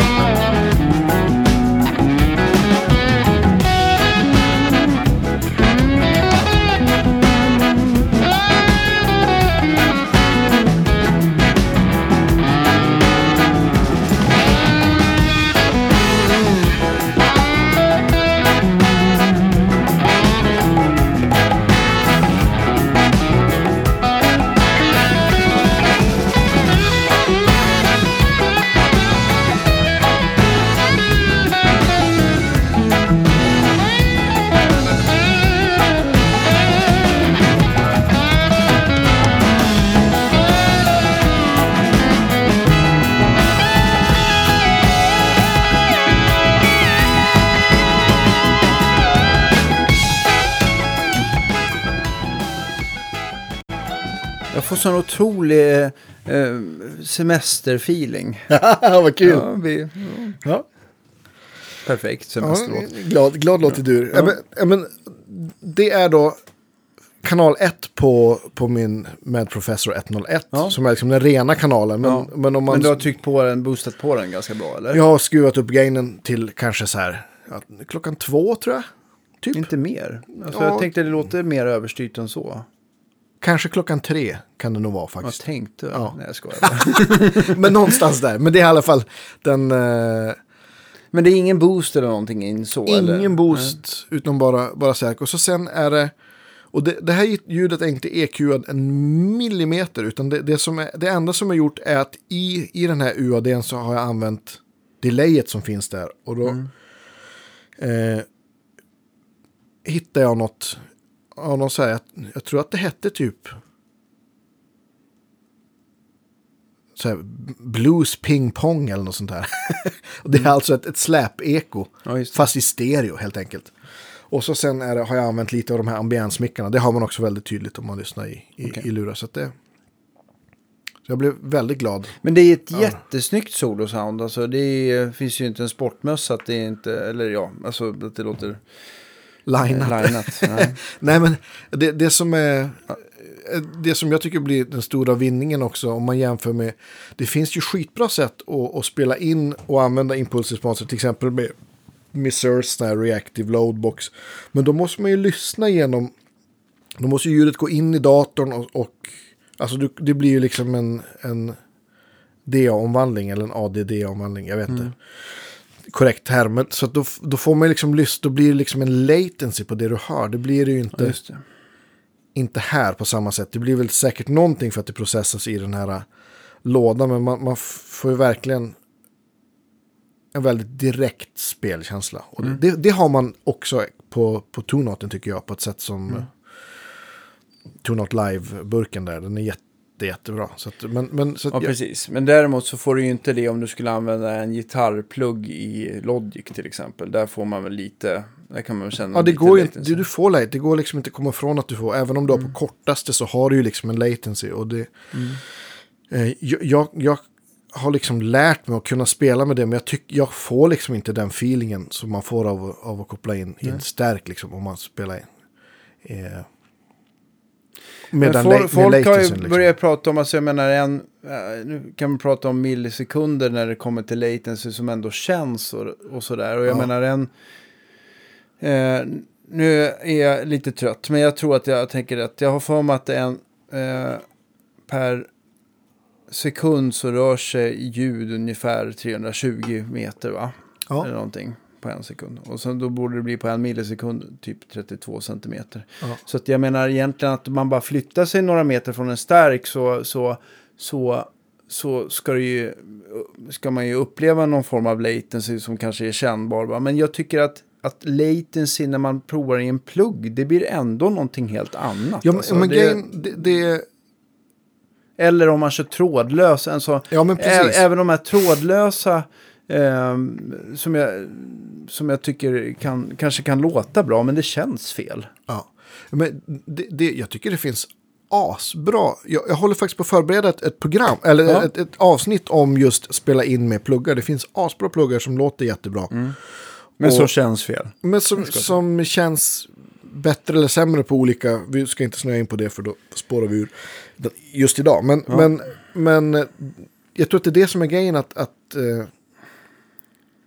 anslaget känns inte in, känns för slött tror jag. Ja.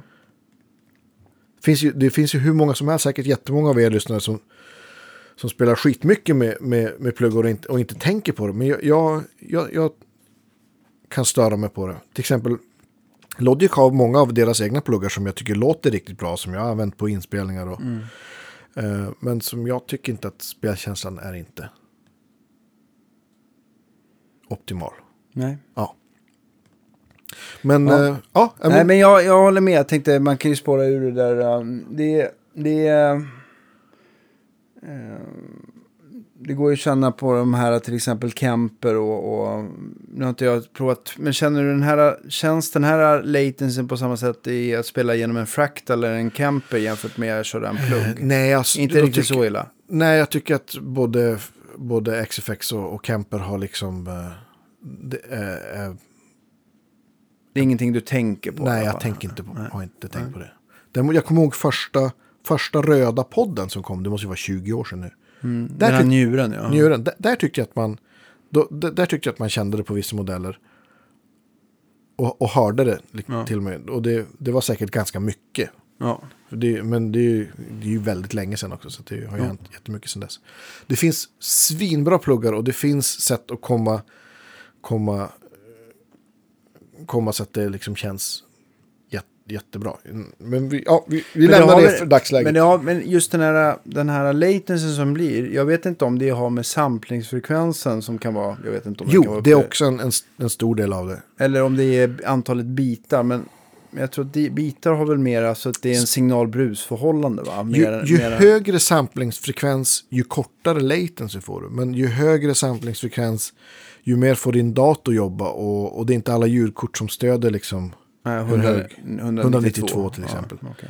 Så att, men som sagt, jag, jag, har, jag började på för ett par veckor sedan och ha skissa på. Ja, men det ska bli väldigt mm. intressant. Jag hoppas och då tänker jag, då, också, då, då får du komma till min studio och tänka att du ska få, få spela lite och så ska vi testa lite olika grejer och mm. så ska jag visa på lite så här fällor man kan gå i då man linear och spela in gitarr direkt och, och saker ja. Som man på, på ett enkla sätt kan ja. Göra för att det genast ska bli sjukt mycket bättre.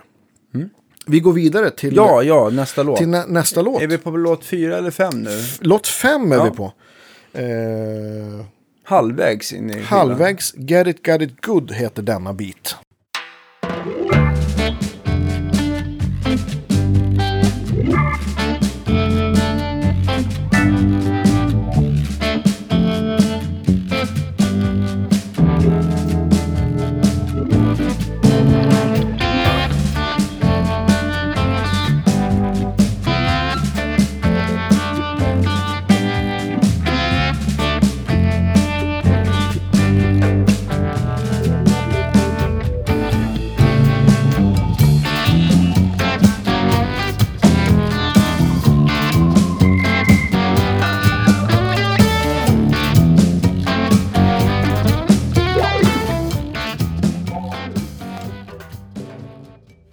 Slide-gitarr. Ja, härligt. Jag, jag gillar din, din blåa underton i, i låtarna. Ja. Det här ändå, den här låten är, är skriven av Göran Tuborn och sen har jag varit med på ett hörn på den också. Så jag ska inte, absolut inte ta åt mig all, all ära för trots att det låten. Är bara ditt namn som står på skivan. Ja, precis. Ja. Såklart. Mm. Nej då. Nej, Göran står med det. Självklart. Eh, vad heter eh, Öppet D? Ja. Återigen Coodercaster-gitarr. Men det också känns som att det är pålagt reverb i efterhand på gitarren. För det känns också som att den har fått ett, ett så här perfekt djup i rummet. Ja, kul att du ja. Hör det. Det här är också... Det här är eh, Coodercaster och eh, Björn Vibe-pedal här återigen. Jag är svag för den där pedalen. In i Club fyrtio? Nej, Nej. in i eh, återigen ett noll ett. Alltså. Fast den här gången så... går den in i en uh, boost från Jackson Ampwork som heter Prism. Från Jackson Ampwork som heter Prism. Ascool boost. Mm. Vad va ska den uh, den, e- den har liksom tre olika lägen så att den kan liksom vara diskant booster, en normal booster och så sen har den ett läge som heter amp. Mm-hmm.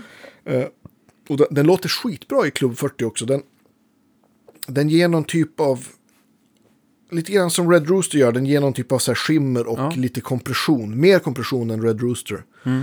Eh, och så har den en väl... Den har gain det är ganska och... skönt, tänker jag, på en slide. Exakt. Ja. Det är det som...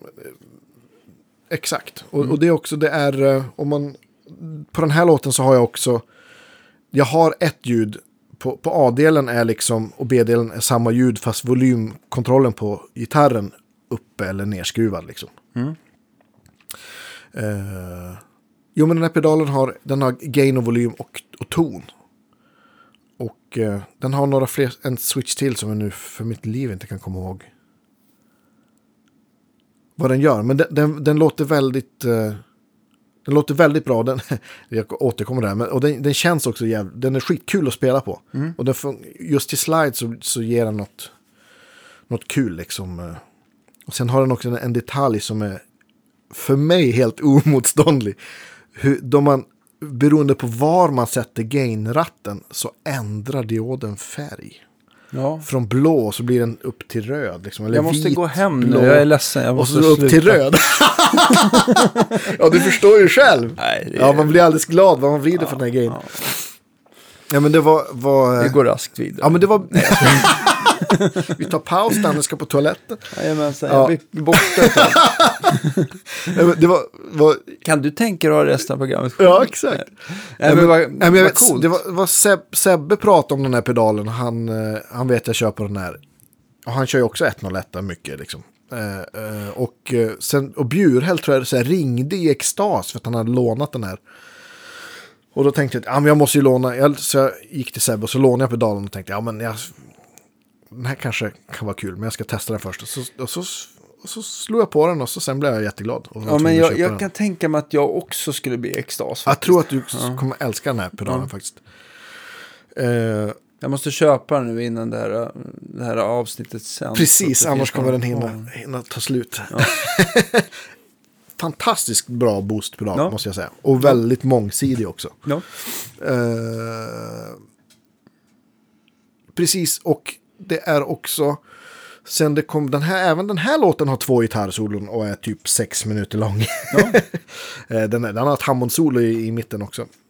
Ett väldigt Men, kort. Ett kort, nej det är faktiskt det är ganska långt faktiskt. Det är längre än det första gitarrsolot. Ah. Och det är faktiskt en, här finns en tredje pedal med också, en analog med en sunface, fastface, low gain variant. Det är en väldigt trevlig modell. Jättetrevlig med liksom... Jag tror att jag hade volymen på fullt och fussen på typ klockan två. Ja, låt höra. Vi, ja, vi spelar lite av det helt ja. enkelt.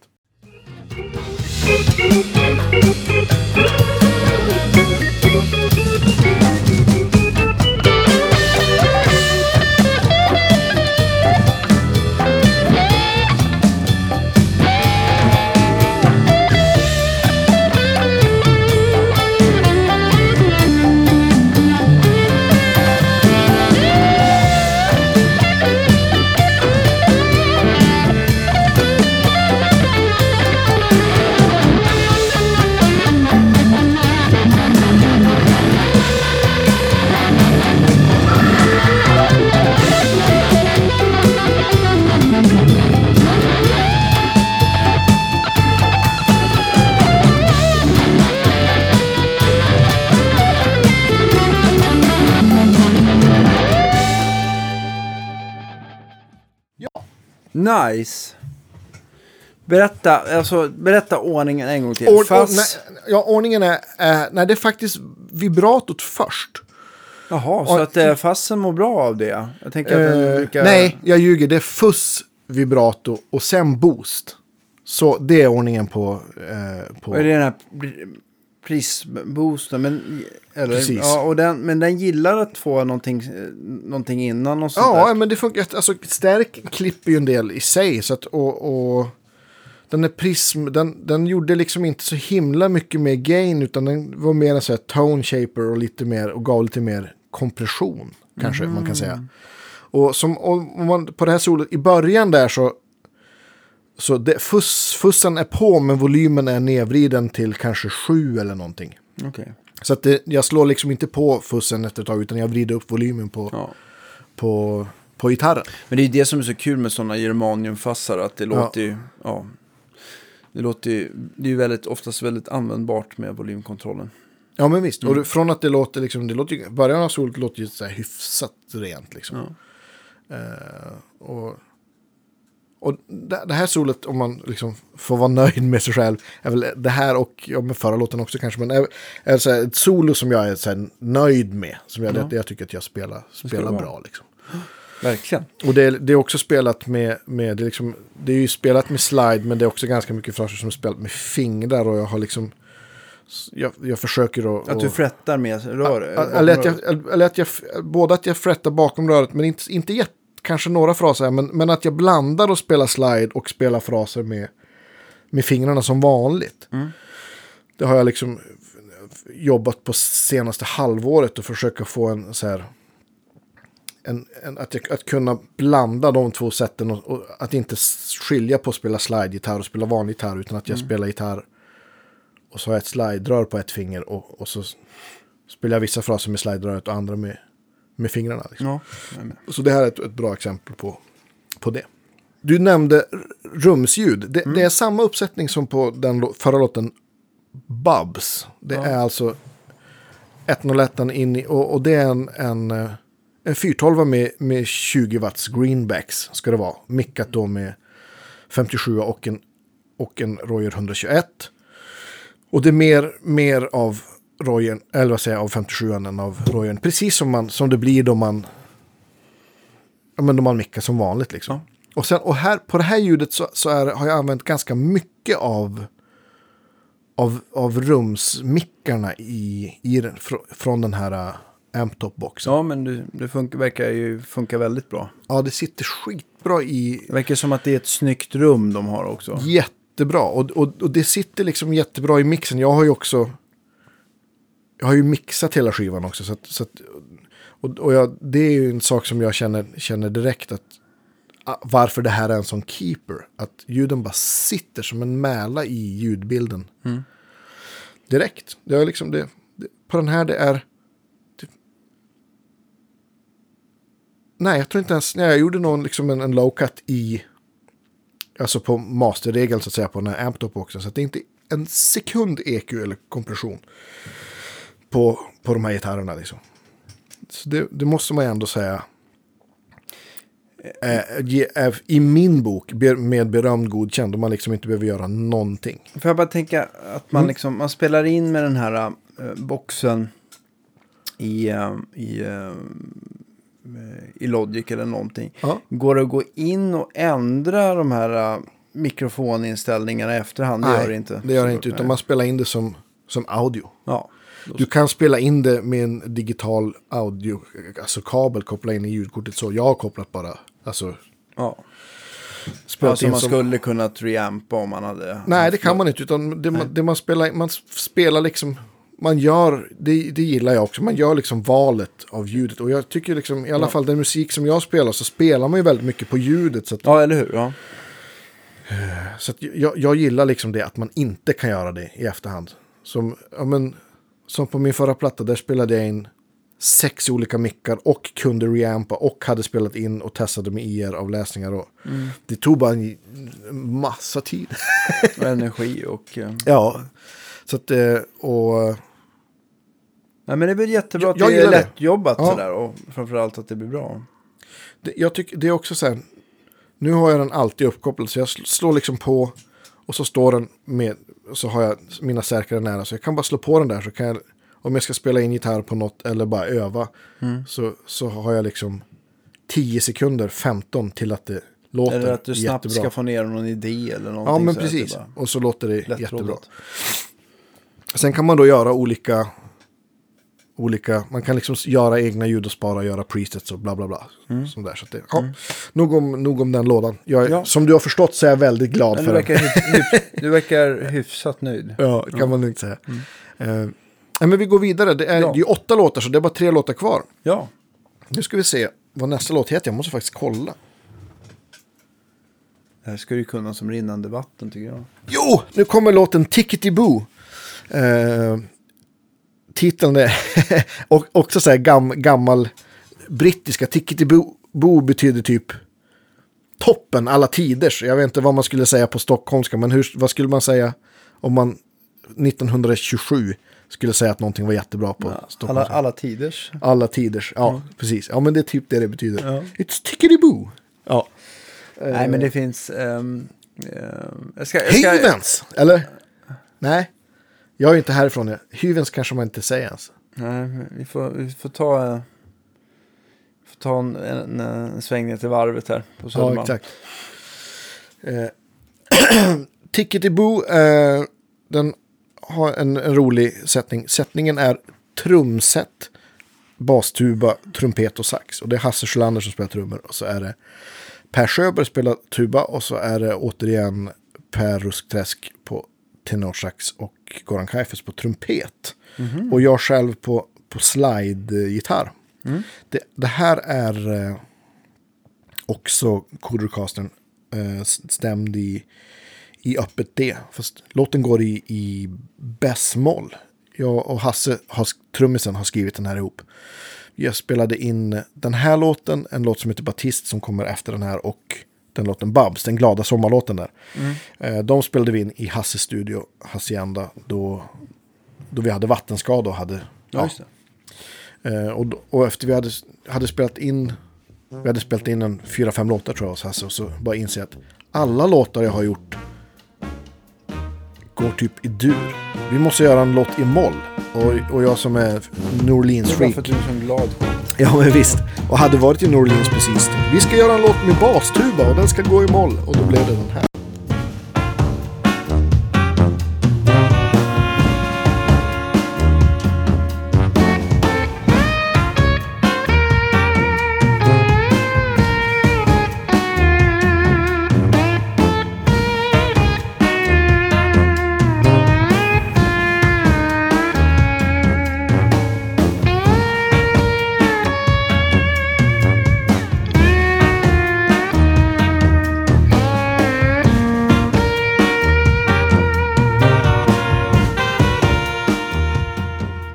Det är snyggt.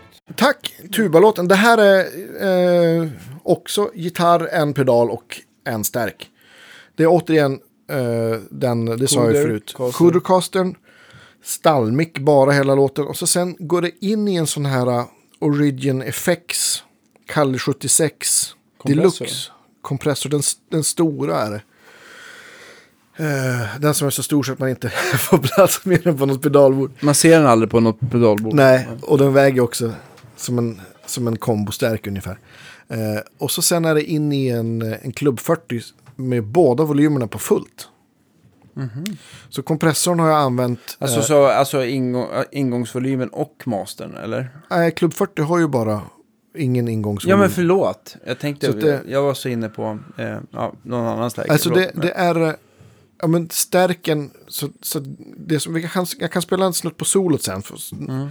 eh, så det är, all, all gain är egentligen är stärken. Så den, den, som du vet så distar den inte så himla mycket. Men här är den, går den verkligen på fullt. Ja, och du har väl tryckt på lite från din Kalle sjuttiosex? Och jag har tryckt på lite från den här Kalle sjuttiosex. Jag använde den mest för att jag, jag ville ha ett ljud som var nästan rent, men som hade liksom en mycket sustain. Och, mm. då, och då tänkte jag att ja, men det blir nog bra. Så vill jag ha lite så här surf-vibe på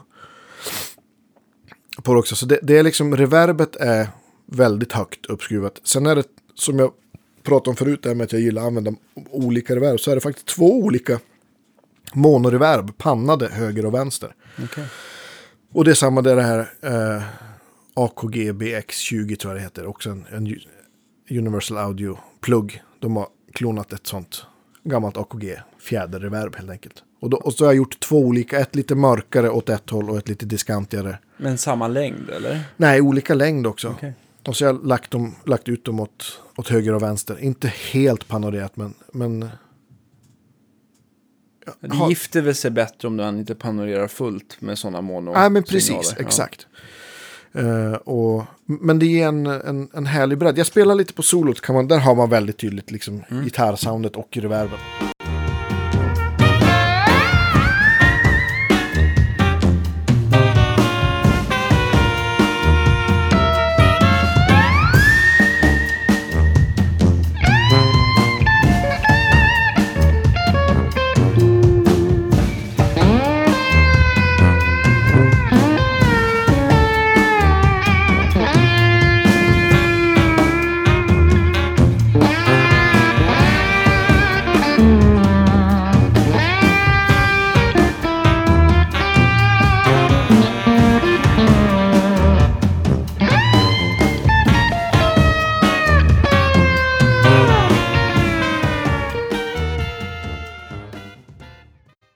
Här blev jag väldigt glad när jag hittade, för det här ljudet hade precis den spelbarheten som jag sökte liksom. Ja.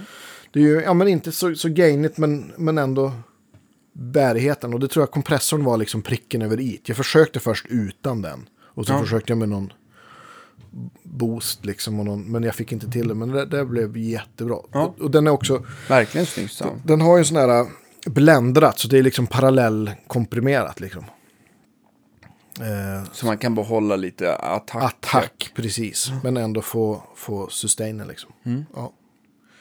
Så att det, ja men det, det, det är den. Sen, kom, sen vi, vi går vi vidare till nästa låt tycker jag. Som är då nummer... Nummer sju, sju ja. Sista. Precis. Oj. Näst här sista. Här går det fort. Ja. Ja, vi pratar om den. Den, den heter uh, Batist och uh, äh, vi spelar en snutt.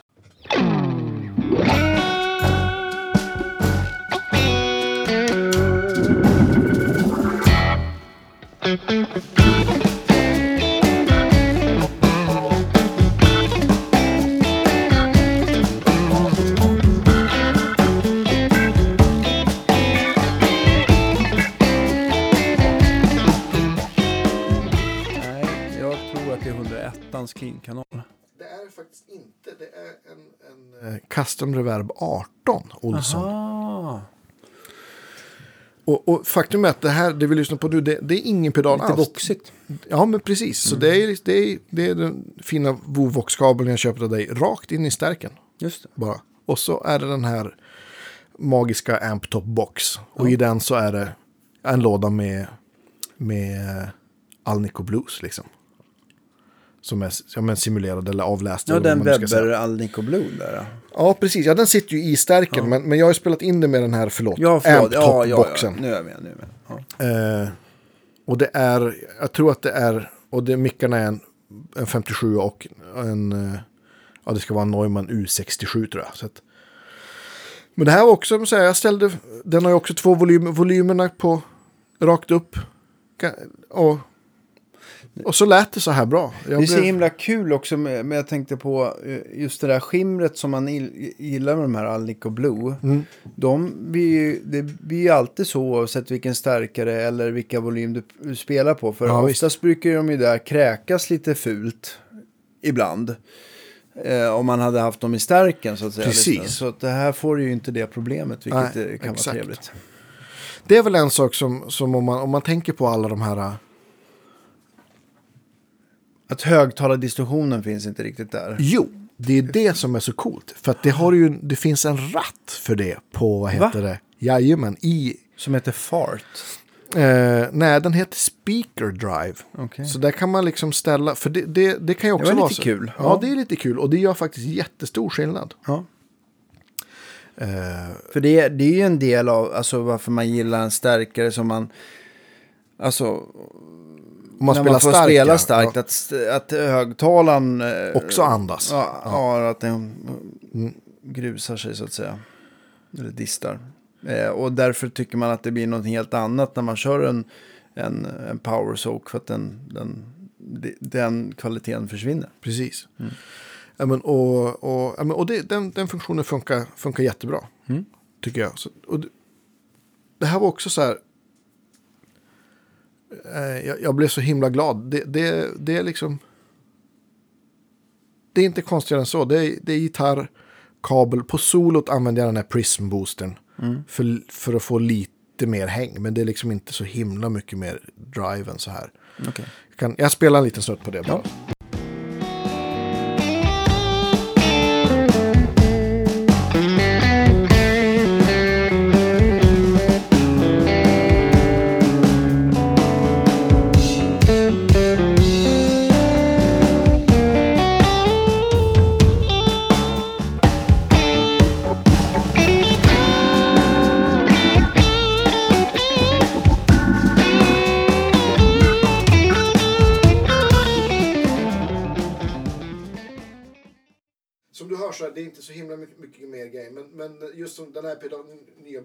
Att den har lite mer, man får lite, lite hjälp av den här kompressionen helt enkelt. Ja, ja. Men det låter jättesnyggt faktiskt. Ja, tack. Ja, jag är väldigt glad över det där ljudet. Mm.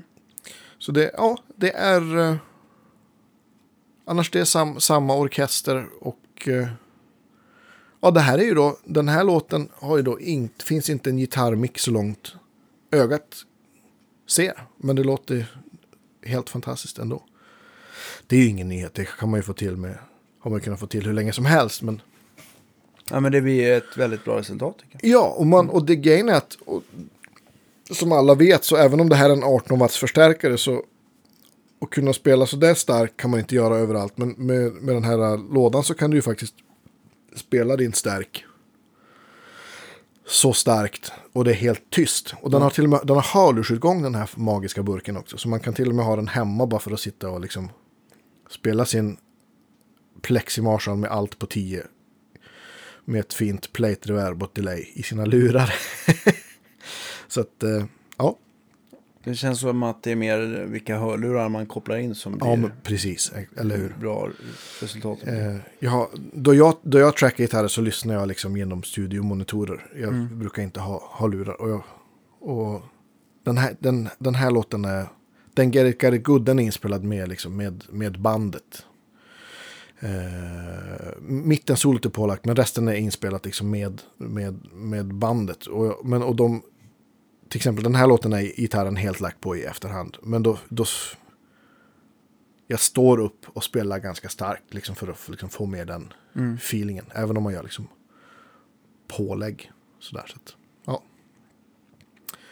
Grymt, ja. Grymt. Men, ja, men jag tänkte på med lurar också. Det är ju är ju hopplöst om man inte har en sån här crossfeed-funktion på lurarna så att man får i lite mera.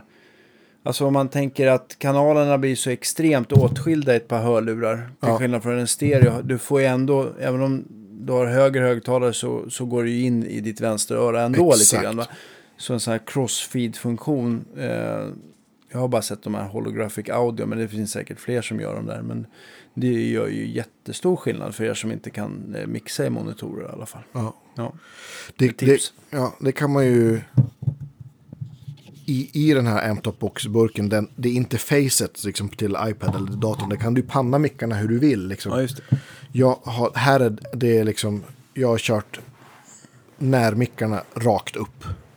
Och, och, och, och de rumsmickarna eh, helt panorerade. Så mm.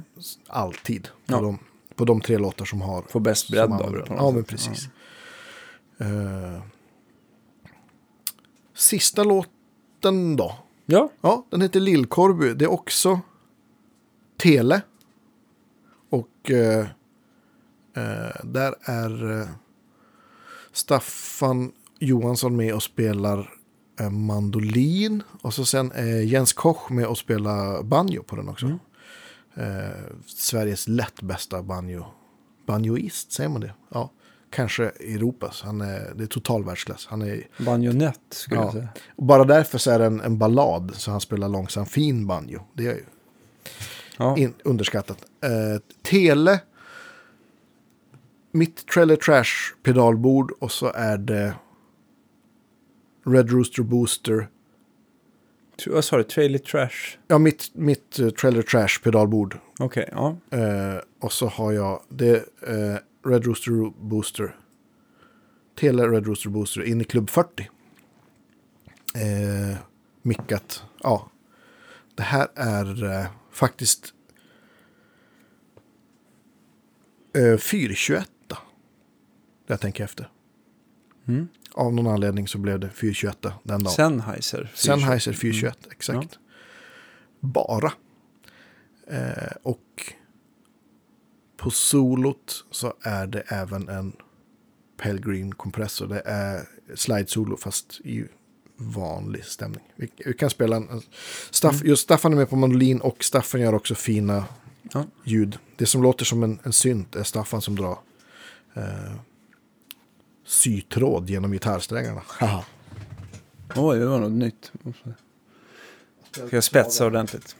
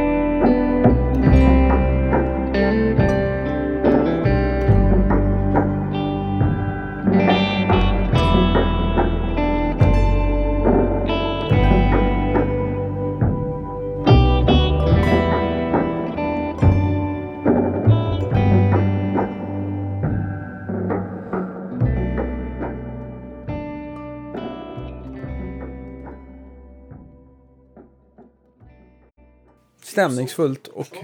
Ballad. Ja. Lillkorby är en sjö uppe i Västerbotten. Som jag gillar fisk abborre i.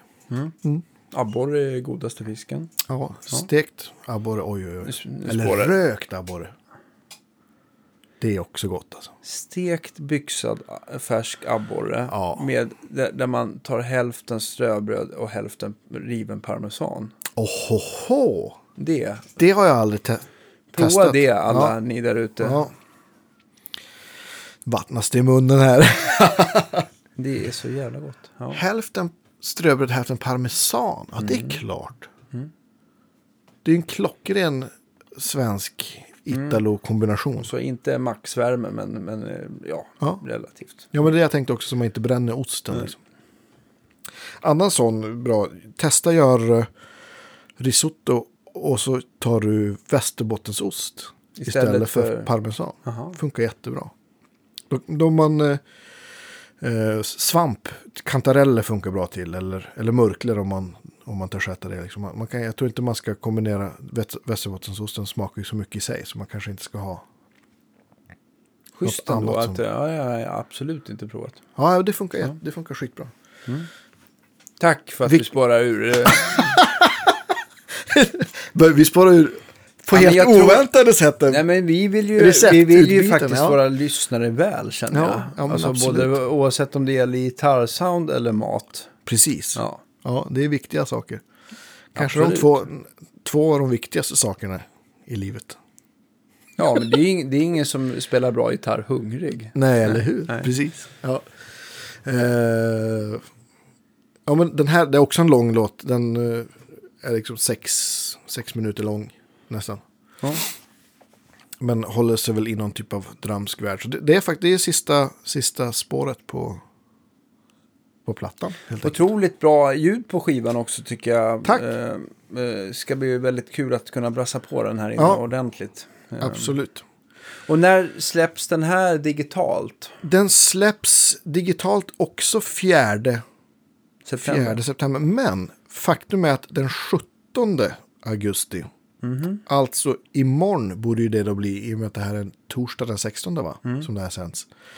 Så kan man förbeställa plattan på iTunes, och då f- kan man ladda ner två låtar från den. Två av åtta. Så att, men sen, ja, sen är det inte så många veckor, så kommer den den fjärde september, som sagt, så finns den ute på alla digitala plattformar, vad man än använder. Och några därtill, höll jag på att säga. Eh, men jag tänkte också på release-gigget där. Det ja. skulle vara på Fasching i Stockholm på Kungsgatan. Mm. Eh, och det var den tredje eller fjärde? Fjärde, tisdag den fjärde september. Ni är varmt välkomna. Det vore vilka, jättekul vilka, om ni vilka, kom. Ja, men det är klart man ska komma. Ja. För alla er som inte har tvillingar måste gå. Mm, ja. Exakt. Det är... Eh, Ja, vi är skitstort band. Vi, det är alltså... Ja, vi är åtta, det är åtta man av band. Mm. Så det, det är de tre blåsarna som spelar på låten som heter Babs. Andreas Gidlund, Carl Andersson och Christian Persson mm. är med på sax, trumpet, trombon. Och är de sen, med på fler låtar? Eller? Ja, de är även med på fler låtar än, ja. än, än de är på plattan. De är med på de låtarna som Per och Goran spelar på, och några till. Ja. Sen är Staffan med på, på eh, mandolin och gitarr och... Eh, Ja. Sen är det Jonas Almeroth på, på Fender P-bas och kontrabas. Och mm. Hasse Sjölander på trummor. Mikael Emsing på percussion. Och... Eh, och du är ju med också. Jonas, ja, precis. Jag är med. Jonas Öjevall på Hammond B tre. Och jag på gitarrer och lapstil. Helt mm. enkelt. Och Weissenborn. Ja. Hur, eh, när börjar det? När ska man vara där? Jag tror att vi börjar... spela åtta. Kanske mm. senast kvart över åtta. Och så är det... Jag tror att dörrarna är, är sex. Så det är dörrar sex, musik åtta. Och då kommer man kunna köpa skivan på vinyl. Och, man kan, och det kommer även finnas kaffemuggar. Jag är sjukt nöjd över mina kaffemuggar. Ja, bara du ställer ja. hit någon. Så ja, men det vet du. Det, mm. De kommer finnas här. Och ja, men, ja, kanske några andra smått och gott merch-saker för att det är kul. Mm. Men ja, så det blir en, en kväll och fira, fira min nya skiva Bruhaha, helt enkelt. Fantastiskt. Vad kul. Jag tyckte det här var en väldigt rolig podd. Det var lite annorlunda mot vad vi ja. haft innan. Och mycket ljudexempel, gott folk som, som ni hör. Och ja, vi ska göra fler på det här. Kanske att vi tar in gäster som får prata om eh, ja, skivor visst, och definitivt. Inspelningar. Så här, men nu, mm. ja. Var på ja. tiden att du fick både göra reklam för dig själv, din musik och eh, ja, Kultivatorstudio där vi har ja. både spelat in podcast och eh, ja, men visst, du ja. har spelat in eh, skivan precis. Mestadels på i alla fall. Ja, exakt. Men eh, ja, vi säger väl tack för idag. Ja, men verkligen. Och så ses vi nästa torsdag. Och hörs, helt enkelt. Ja. Hej, hej. Ha det bra. Hej.